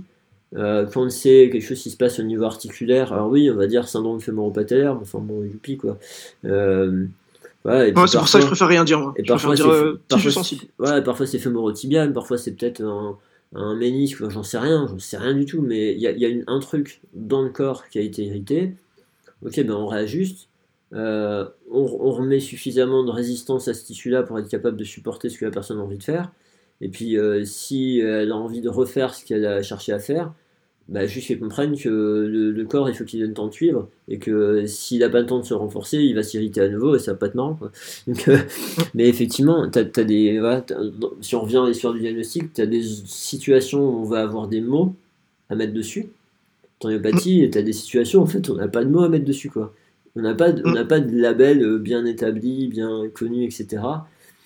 Et euh, Mais je Ouais. pense que c'est là, c'est là où peut-être nous, il faut plus qu'on Enfin, plus. Non, au final, ça dépend totalement de ce qu'on a sous la main, de ce que le patient a précisément. Mais ouais, plus euh, réfléchir à comment aider la personne plutôt que quelle est la cause lorsqu'il n'y a pas de label bien défini. Voilà ce que, ce que je voulais dire euh, ouais, précisément. C'est lorsqu'on n'a pas de label, est-ce que on met beaucoup de notre énergie à trouver un label ou est-ce qu'on met beaucoup de notre énergie à aider la personne? J'ai la croyance que mettre plus d'énergie à aider la personne est plus productif. oui, oui, et puis le nombre de fois. euh, ouais. Moi, moi, je suis surpris à quel point le. Tu vois, le, nombre de patients. euh, nombre de patients qui viennent avec des douleurs musculo-squelettiques ou euh, bah, t'en as certains avec des, des stratégies de modification de symptômes, t'arrives à changer des choses rapidement, d'autres non. Et, euh, Mm. et puis souvent, euh, enfin souvent, il y en a, stratégie de modification de symptômes, tu changes le truc, ça s'améliore. Et si jamais ils avaient déclenché leurs symptômes sur une activité inhabituelle et que cette activité ils la refont pas, bah ça suffit en fait. Mais si par contre c'est euh, c'est les contraintes habituelles qui génèrent ça ou c'est des activités qu'ils refont régulièrement, bah en fait d'essayer d'explorer, voir s'ils n'ont pas des faiblesses quelque part, alors que ce soit musculaire ou enfin j'en sais rien, mais des zones quoi, plus sensibles ou plus faibles, euh, d'aller renforcer par des contraintes, euh, diminuer la sensibilité ou renforcer, enfin on voit ça comme on veut, je m'en fous, mais Mm. mais c'est pas rare. Par contre, je suis vraiment surpris parce que moi ça fait quelques temps maintenant que je cherche ça, mais c'est pas rare que euh, on trouve vraiment des déficits de force dans certains groupes quand on teste un peu en analytique en fait. Ouais, perso, je teste euh, ouais, pas mal. euh, Ouais, tu t'amuses à faire ça aussi, ouais. Ouais. Et, euh, et franchement, et t'as des patients, le jour où tu tapes là-dedans, sur la récidive, euh, ça, ça aide pas mal. Ou, ou, les gens, quand ils reprennent leur activité habituelle, ça se passe bien. Voir les gens qui n'ont pas de. Enfin, pour qui moi je trouve pas de, de stratégie de modification de symptômes sur le moment, bah, d'identifier une faiblesse quelque part et de. Si elle est. Alors par contre, faut pas ce soit un truc. euh, on s'imagine, c'est un truc vraiment net euh, par rapport au que te pose, etc. Parfois, taper dans une zone très spécifique, ben là on a des changements qui sont pas possibles quoi. Et avec des gens parfois qui souffrent depuis des années, à qui on, où ça finit par partir en cacahuète, où euh, tu as des douleurs de partout, etc. Quand tu arrives à revenir aux douleurs initiales, à renforcer certaines zones, moi je suis vraiment vraiment surpris. Et ça, et ça du coup de tu vois, le fait parfois de poser certains diagnostics ou certaines histoires de maladies, un peu euh, syndrome, je sais pas machin, ça fait qu'on va jamais explorer ça. Et, euh, Ouais. Ah oui, oui, oui. bah, tu vois ce que je veux dire J'ai oublié d'explorer ce truc, mais je l'avais en tête aussi. Non, non, ouais. le fait et- que quand au final on pose un syndrome, bah, des fois on cherche plus vraiment. Ouais, Alors ça. que quand il y a quand il y a pas de label, bah, je te dirais bah bien sûr qu'il y en a qui cherchent plus vraiment, mais ça te permet de chercher un peu n'importe où également. Ouais. Ça te permet, en fait, d'un côté ça te permet de ne pas chercher, de trouver des solutions, mais ça te permet de chercher totalement vraiment n'importe où. bah, Et ça. ça peut être euh, vraiment utile euh, ça. et intéressant. Et de vraiment aller chercher. euh, Moi, j'ai eu plusieurs personnes qui étaient envoyées par des centres antidouleurs, avec Mhm. des symptômes partout et tout, et où tu t'apercevais que euh, la douleur initiale, elle était remplie de laine. Enfin, tu vois, au départ, tu les fais bouger, ils ont mal partout, au fur et à mesure, ça se déblaye un peu. Mhm. J'ai souvent cette image que je partage avec les patients, je suis pas sûr que ça parle à tout le monde, mais, mais tu sais, cette histoire de. T'as une espèce de, de gros buisson avec plein de, de végétation, etc. Tu vas prendre petit un- à petit. tu prends un premier outil en fait et tu déblayes. Et parfois en fait en déblayant t'as mis t'as, t'as tout dégagé. Et puis parfois au bout d'un moment tu t'aperçois que t'as un gros machin au milieu. Tu voyais pas au départ. Mais là si tu changes pas d'outil tu n'y arriveras pas quoi. Mm. Et, et l'idée Ouais. c'est que bah, ce gros machin là tu le voyais pas au début mais une fois que tu l'as et que c'est peut-être le premier truc qui a poussé parce que c'est plus gros bon, il- probablement qu'il est plus ancien. Euh, et ben si tu t'attaques à ça euh, ça va arrêter de, se, de partir après tout le reste. Le- les situations que j'ai souvent, enfin j'ai eu plusieurs fois, des patients avec des douleurs dans les membres inférieurs, dans le dos, etc. euh, où voilà, on les fait bouger, on fait tout un tas de trucs, et au bout d'un moment, ils finissent par avoir des douleurs, des dernières douleurs à partir, c'est au niveau du pli de laine, par exemple, tu vois. Mhm. Et des gens où tu renforces leur fléchisseur de hanche, et puis tu sais, ils disent, eh ben, maintenant je me rappelle, ça a démarré là. Alors qu'ils ils ont tellement galéré depuis qu'ils avaient complètement oublié, tu vois. Mhm. Et tu fais du renforcement de cette zone-là, hein, et à partir du moment où tu peux commencer à taper dedans, là, tu as des progressions pas possibles, et puis tu arrives à leur faire refaire des trucs. Donc parfois des choses vraiment. Enfin, c'est ça que je veux dire par analytique, quoi. Et là, Mhm. quand tu as une personne qui vient te voir avec un, un diagnostic de euh, fibromyalgie, ou toi tu appelles ça comme tu veux, tu dis euh, sensibilisation du système nerveux central, etc., tu vas jamais avoir l'idée, à un moment donné, d'aller cibler un, un groupe musculaire, quoi. Ouais. Ou alors même euh, des fois c'est totalement. C'est est-ce que le mec euh, il fait pas une allergie alimentaire qui rend tout sensible? Bien sûr. Est-ce qu'il a pas autre chose? Mais enfin ouais. Bien sûr. Bah, ce que, mais ce que tu me dis, moi, ça me fait beaucoup penser euh, bah, aux, aux névralgies qui font penser à des tendinites qui durent Ouais. depuis euh, X années, X années, X années. Ouais. Et dis, je comprends pas, j'ai fait du renforcement, ça va.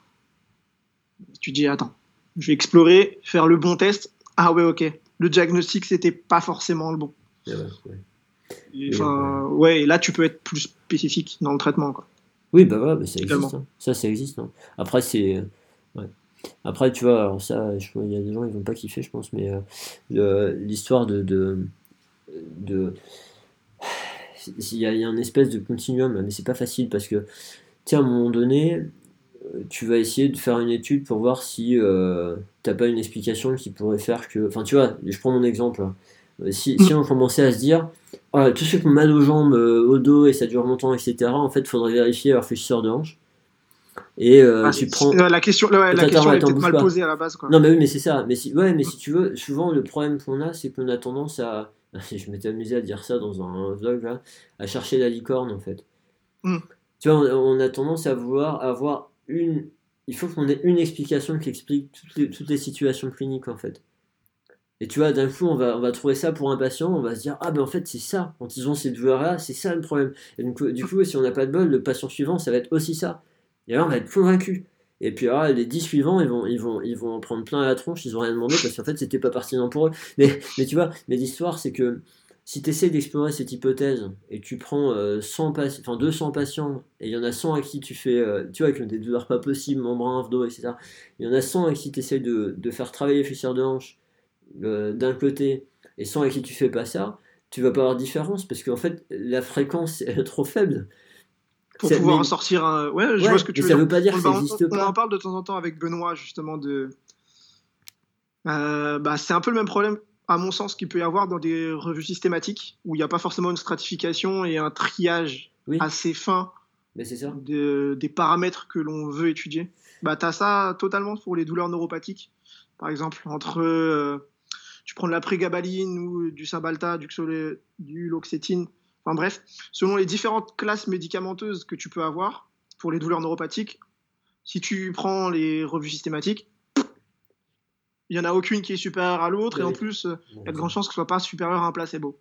Ouais. Sauf que si par contre tu analyses et euh, que tu tries les données selon euh, le phénotypage de la douleur neuropathique, donc selon s'il a plus de, perte, plus de perte de fonction nerveuse, selon s'il a plus de sensations de brûlure, Mm. s'il a plus de mécanosensibilité, etc., il semblerait que tu aies des classes médicamenteuses qui aideraient beaucoup plus facilement et mieux les sous-groupes de patients. Ouais. Donc ouais, le truc c'est que si la question elle est mal posée dans la recherche, en fait, juste elle nous aide pas. Et c'est dommage parce que parfois, je pense qu'il peut y avoir ouais des questions euh, plus précises qui peuvent nous amener à des meilleures conclusions. Même si au final, il- parfois aussi ça a été euh, exploré. Il me semble que pour les cervicales, ça a été exploré. Euh, un tailored traitement, enfin je sais pas quoi. Ils ont voulu classifier euh, les traitements euh, pour les patients cervicalgiques selon ce qu'ils pensaient avoir. Le, patient, le patient a tel déficit, tel Ouais. déficit.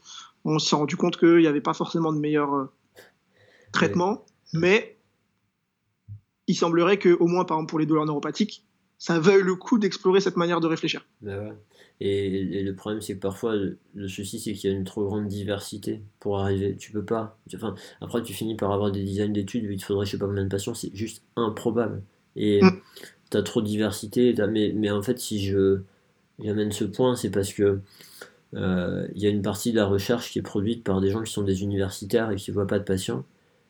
Et eux, ils vont facilement te dire, mais en fait, euh, un, un- un problème de dos, il faut qu'il bouge. Et arrête de me dire qu'un truc spécifique, ça peut aider un patient. Mais je suis désolé. Alors, ok, moi je peux pas te le prouver parce que moi j'ai fait un truc à un patient, il s'est amélioré et je peux pas prouver que si je l'ai pas fait, il serait pas amélioré, enfin, il serait pas amélioré pareil. Je, peux pas le prouver de façon scientifique. Mais, euh, mais bon, de, de, tu vois, c'est pour ça que je parlais de continuum. À un moment donné, de, chercher à être trop spécifique et de se faire des illusions, c'est peut-être un problème, mais de, de partir, il y a, y a, un certain nombre de gens qui partent dans l'idée de, euh, euh, ben non, il n'y a pas besoin, on s'en fout de l'exercice tant que la personne elle bouge. Et eh ben il y a certains patients où moi je suis convaincu que c'est pas vrai. Et, ouais, qui, qui a un truc plus sûr. Ouais, il y a un truc qui va plus les aider. Et, et ce discours-là, il existe. Hein. Moi, j'ai entendu quelqu'un il y a quelques temps qui disait euh, euh, en Grande-Bretagne, il fait un triage diagnostique, tu vois, il a ce rôle-là. Et, euh, et, en fait, il disait en un quart d'heure, je fais le diagnostic et le traitement. Je me disais, putain, t'es efficace quand même. Et il dit, bah oui, c'est simple. Si j'ai une personne qui a une lombalgie, et que je me rends compte qu'il y a un chien et qu'à la fin du traitement elle est motivée pour aller marcher, c'est bon, le traitement c'est parti. Tu vois?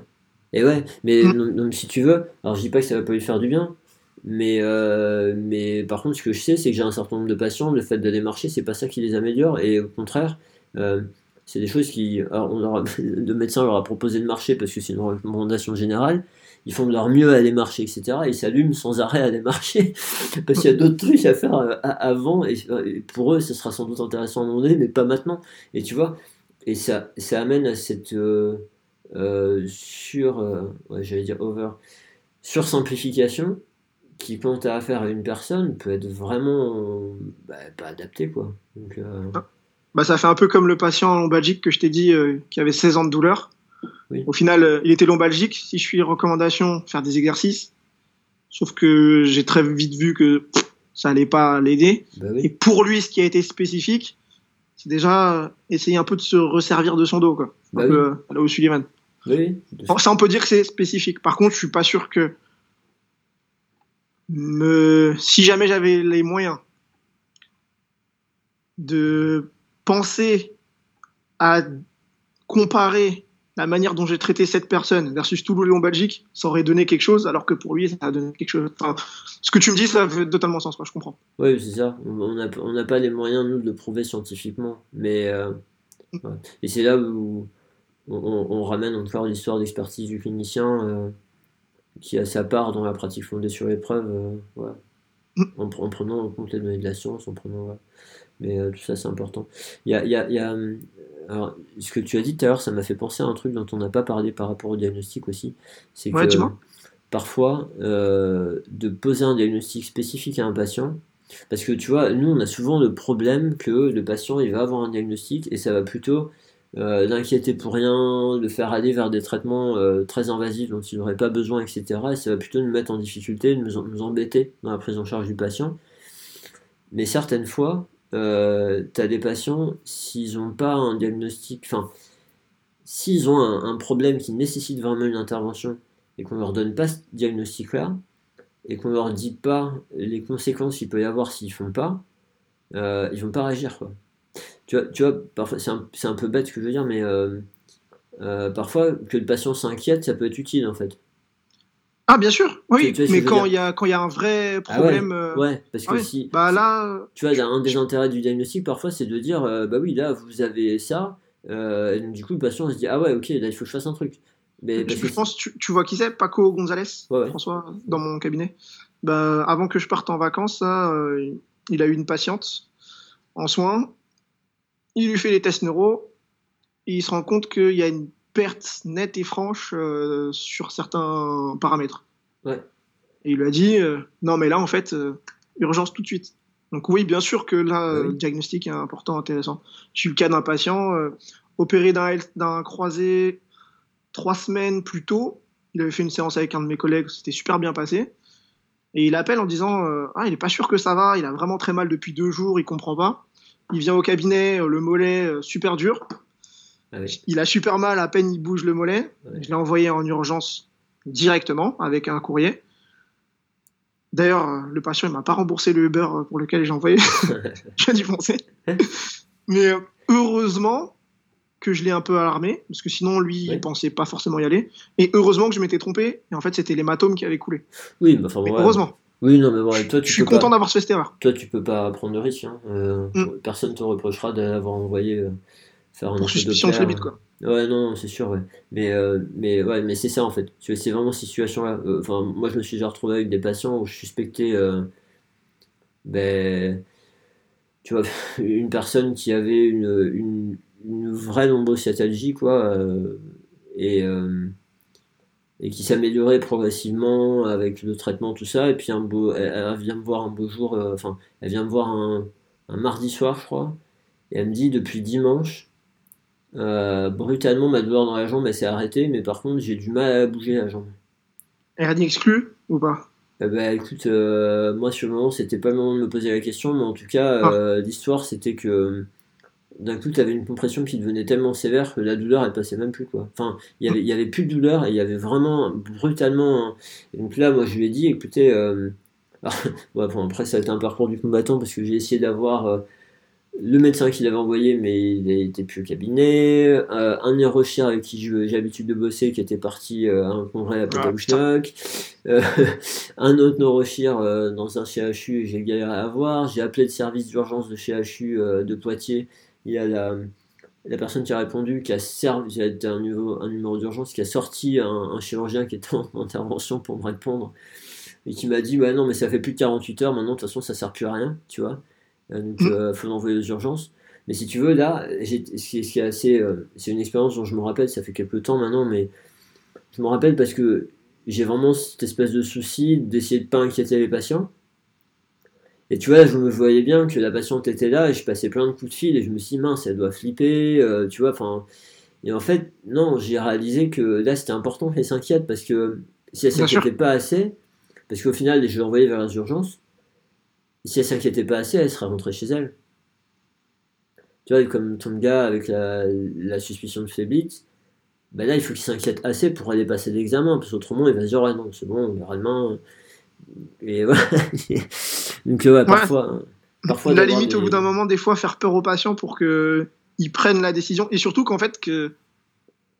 Ah, en vrai, oui, on se rassure. Enfin, ouais, c'est tout à fait normal. Mais surtout, on veut pas que le pronostic euh, ou vital ou fonctionnel du patient il soit mis en jeu, quoi. Donc, ouais. Bah, oui, oui. Oui, de toute façon, c'est ça. Enfin, c'est ce qu'on disait tout à l'heure, hein. c'est les inquiétudes qui nous poussent à consulter, hein, qui nous font réagir. Donc, à un moment donné, s'il y a vraiment besoin de réagir, alors ça sert à rien de faire un tableau pas possible à la personne, mais, mais de lui expliquer les, les- ce qu'on craint nous, quoi. On craint y ait ça, et les conséquences de ça, ça peut être ça. Mm. Et maintenant, euh, ma- alors, on pourrait dire, bah écoutez, c'est à vous de choisir, c'est votre vie, etc. Bon, là, ça va un petit peu plus loin que si on est en médico-légal. Là, c'est ma responsabilité, c'est de ça. Et, euh, et voilà. Et puis, a des situations où euh, parfois vous bougez pas du cabinet, euh, j'appelle de 15, ils viennent, quoi. Enfin, parce qu'il y a ça aussi, hein, euh, on peut être engagé là-dessus, mais. Mais ouais, de temps en temps, peut-être que de. Alors, c'est des cas extrêmes, ça, mais d'avoir un diagnostic, un label diagnostic, ça peut, ça peut faire que la personne va se prendre en charge, euh, alors que si on reste hors dehors du diagnostic, elle ne le fera pas. Quoi. Ça me fait penser à d'autres cas. On discutait avec, euh, avec Benoît, euh, de temps en temps on en discute le midi. En fait, on en discute pour euh, faire comprendre aux stagiaires déjà que les red flags, c'est pas forcément évident d'essayer de les voir. Mm. Et en fait, lui comme moi, quelquefois, on a eu un espèce de mauvais pressentiment. Un- on appelle ça le sapu. Le Entre guillemets. Le Et il- bah, en fait, c'était cancer du rachis ou alors cancer des ovaires. Euh, lui, il a eu, euh, il me semble qu'il a eu euh, une atteinte cardiaque également. Enfin, une personne qui était dans un état général un peu dégradé. Enfin, il était fatigué, etc. Mais il avait la peau un peu grise également. Donc il se dit, oula, ça pue peut-être un peu. Ouais, on va faire tel examen. Et ça aussi, je saurais pas comment l'expliquer. Il me semble qu'il y a peut-être des données dessus. Il Ouais, faut que des- je vérifie parce qu'avec Anthony et Benjamin justement on en avait discuté. Ouais. Il faudrait que je regarde parce que euh, ça m'intéresse de- d'explorer ça euh, pour être peut-être plus alerte. Dans la, dans la, littérature, si tu veux, tu peux. Euh, je pense qu'il y a des gens qui, qui parlent de gut feeling. gut feeling, ouais, c'est ça. Gut feeling, ouais, la sensation que tu as dans les tripes, quoi. Tu dis là, il y a un truc, et tu sais pas quoi, mais il y a un truc, quoi. Et ça, ça c'est un truc, euh, euh, la façon dont j'arrive à le, à le rationaliser, à le comprendre, si je te dis, moi j'ai besoin. et, en fait, c'est ton cerveau qui fait des probas et qui se dit hum, hum, ça va pas. C'est ça, et c'est lié à ça. Et le, l'expérience, je crois que j'en ai déjà parlé aussi, mais euh, l'expérience qui m'a aidé à, mieux conceptualiser ça et qui parfois, euh, pour d'autres raisons, me permet de transmettre aux patients aussi. Il y a, un bouquin, il y a un mec qui s'appelle Malcolm Gladwell qui a écrit un bouquin qui s'appelle Blink. Blink, c'est un clignement d'œil. Et en fait, c'est euh, tout ce qui peut être jugement instantané par notre système nerveux, en gros. Enfin. Et c'est pas, c'est pas un truc sur la médecine, hein. il a fait ça lui. et c'est un truc qui est, assez intéressant. Et, à un moment donné, il parle d'une expérience où euh, en fait, tu as, deux, euh, deux piles de cartes et tu vas tirer des cartes et tu gagnes ou tu perds des points. Et il y a une pile qui est plus avantageuse que l'autre. Tu vois, bah, la personne ne sait pas laquelle c'est, il sait pas que c'est le cas, mais dans l'expérience, il y a une pile qui est plus avantageuse que l'autre.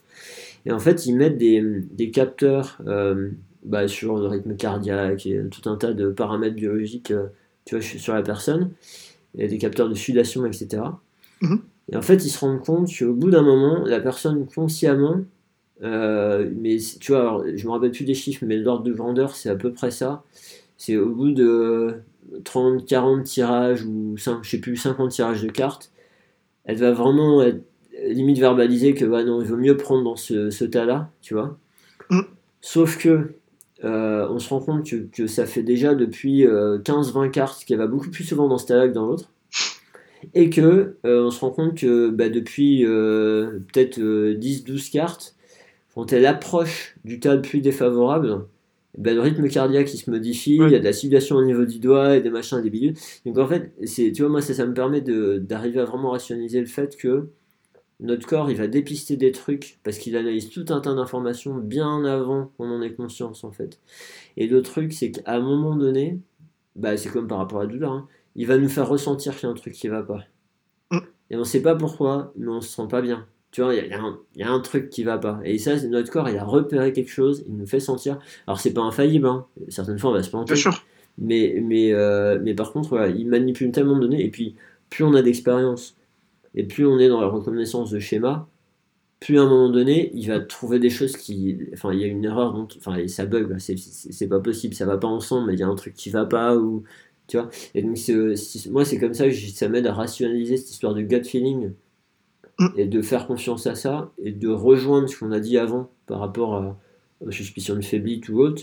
C'est que euh, dans ces cas-là, il vaut mieux aller explorer des choses pour rien que l'inverse. Parce que ça aussi, c'est. Tu vois, parfois, dans l'idée de ne pas vouloir inquiéter les gens pour rien, on aurait tendance. Enfin, moi, je sais que j'ai déjà eu cette, euh, cette réflexion-là, de me dire vu que je veux pas inquiéter pour rien, on va peut-être pas quand même aller chercher ça.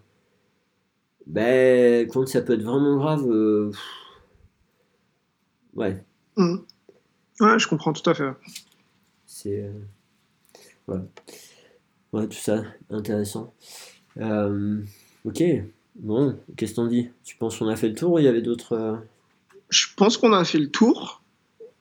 Je... Attends, je, je regarde rapidement l'article tac, tac, mais je pense qu'on a, qu'on a fait le tour. Ouais.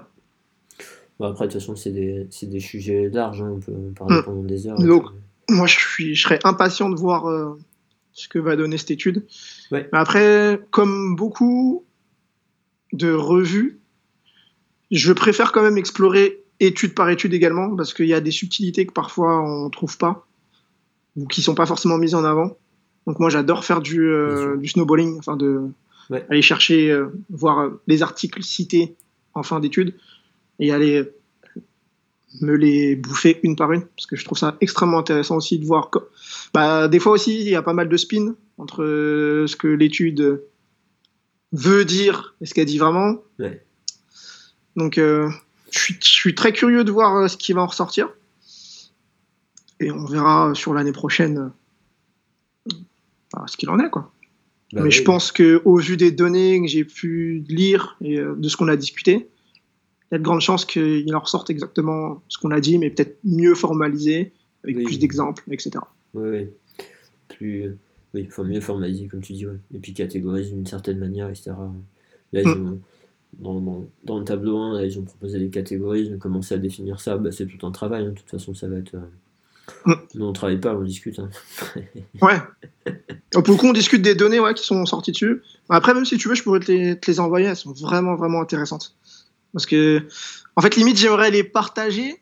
Mais en fait, il faut les lire pour comprendre à quel point je les trouve intéressantes. Quoi. Ouais, c'est toujours pareil. Mais Elles, sont, elles sont vraiment géniales, en tout cas. Ok. Bon, bah écoute, c'est cool. Euh, est-ce que, bah, est-ce qu'il y a un, il y a un truc dont tu aimerais parler, euh, des choses que tu fais en ce moment, un projet, je sais pas, ou quelque chose que d'autres personnes font et que tu as envie de, de mettre en avant? Euh, alors, première question que je fais actuellement. Bah, là, j'ai terminé pour Kinefact, euh, justement, un article sur le syndrome du carré carpien qui se rapproche, je te dirais, d'une scoping review. Et euh, voilà. Euh, en dehors de ça, ouais, on a des projets au cabinet actuellement, euh, des projets d'éducation thérapeutique pour le patient, donc on s'est formé. Ouais. Euh, pour la gestion des patients avant et après chirurgie du croisé.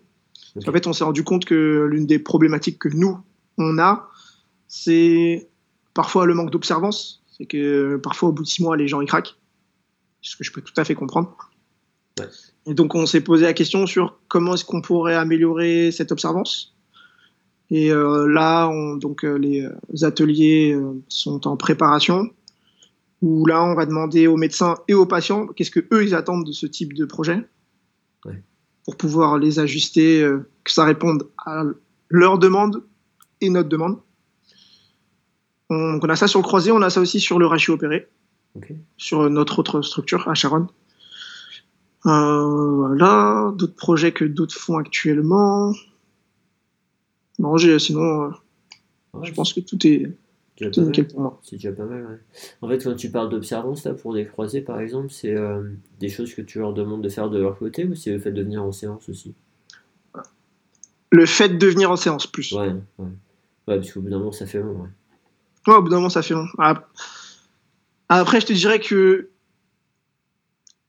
personnellement, j'ai des petits tips, mais pareil, je pourrais, étant donné que j'ai pas un panel de patients et que c'est pas Oui. contrôlé, je pourrais pas dire que si ça fonctionne vraiment. Ouais. C'est plus pour l'un pour l'autre, mais dans une rééducation classique, j'aime montrer au patient qu'il est responsable également de ce qui lui a, enfin pas de ce qui lui arrive, mais de ce qui peut lui arriver, et qu'il met toutes les chances de son côté en se, comment dire, en se, en s'impliquant dans ses soins, parce que c'est pas uniquement en me voyant moi quelques fois par semaine, surtout qu'en général les patients je les vois une fois par semaine, Ouais. deux, trois si c'est post-op.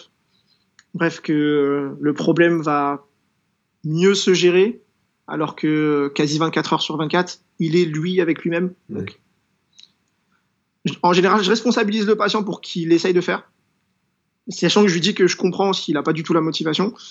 Euh, moi, je dois faire des abdos depuis deux mois, euh, j'en ai toujours pas fait. Donc, euh, en général, je pense que ça peut aider à augmenter l'observance, surtout s'il comprend et quand il a pas fait. En général, les patients, quand ils ont pas fait, ils me le disent. Ils me disent, j'ai pas fait, j'ai- j'avais la flemme. Ok, je comprends. Après, tu comprends que bah, si ton genou il va pas forcément mieux, c'est pas forcément de notre faute. Tu dis, Ouais, je comprends, je ferai plus d'efforts. Je trouve que euh, avoir une honnêteté quasi totale avec le patient, ça peut être vachement bénéfique dans les soins. Parce que, ouais. Donc, euh, Bah, autrement, autrement, tu t'exposes au fait qu'il le fait pas, mais il te le dit pas. Donc, euh, ouais, à un moment donné, à partir du moment où il te, il te le sort comme ça. Et puis, puis après, l'idée, l'idée c'est d'être constructif. Hein. Bah, j'entends, ouais, t'as eu des difficultés à faire. C'est quoi qui pourrait t'aider à le mettre en place en fait? De quoi t'aurais besoin et tout? Est-ce que je peux t'aider? Ou est-ce que tu pourrais t'appuyer sur d'autres ressources, etc. Enfin, voilà. Mm, Ah, ça, je, l'ai- je l'ai essayé, mais souvent, c'est ah non, j'ai- j'ai pas forcément le temps, j'ai la flemme. Ok. J'ai- Ok. Alors maintenant, je dis est-ce que tu es prêt à assumer ta...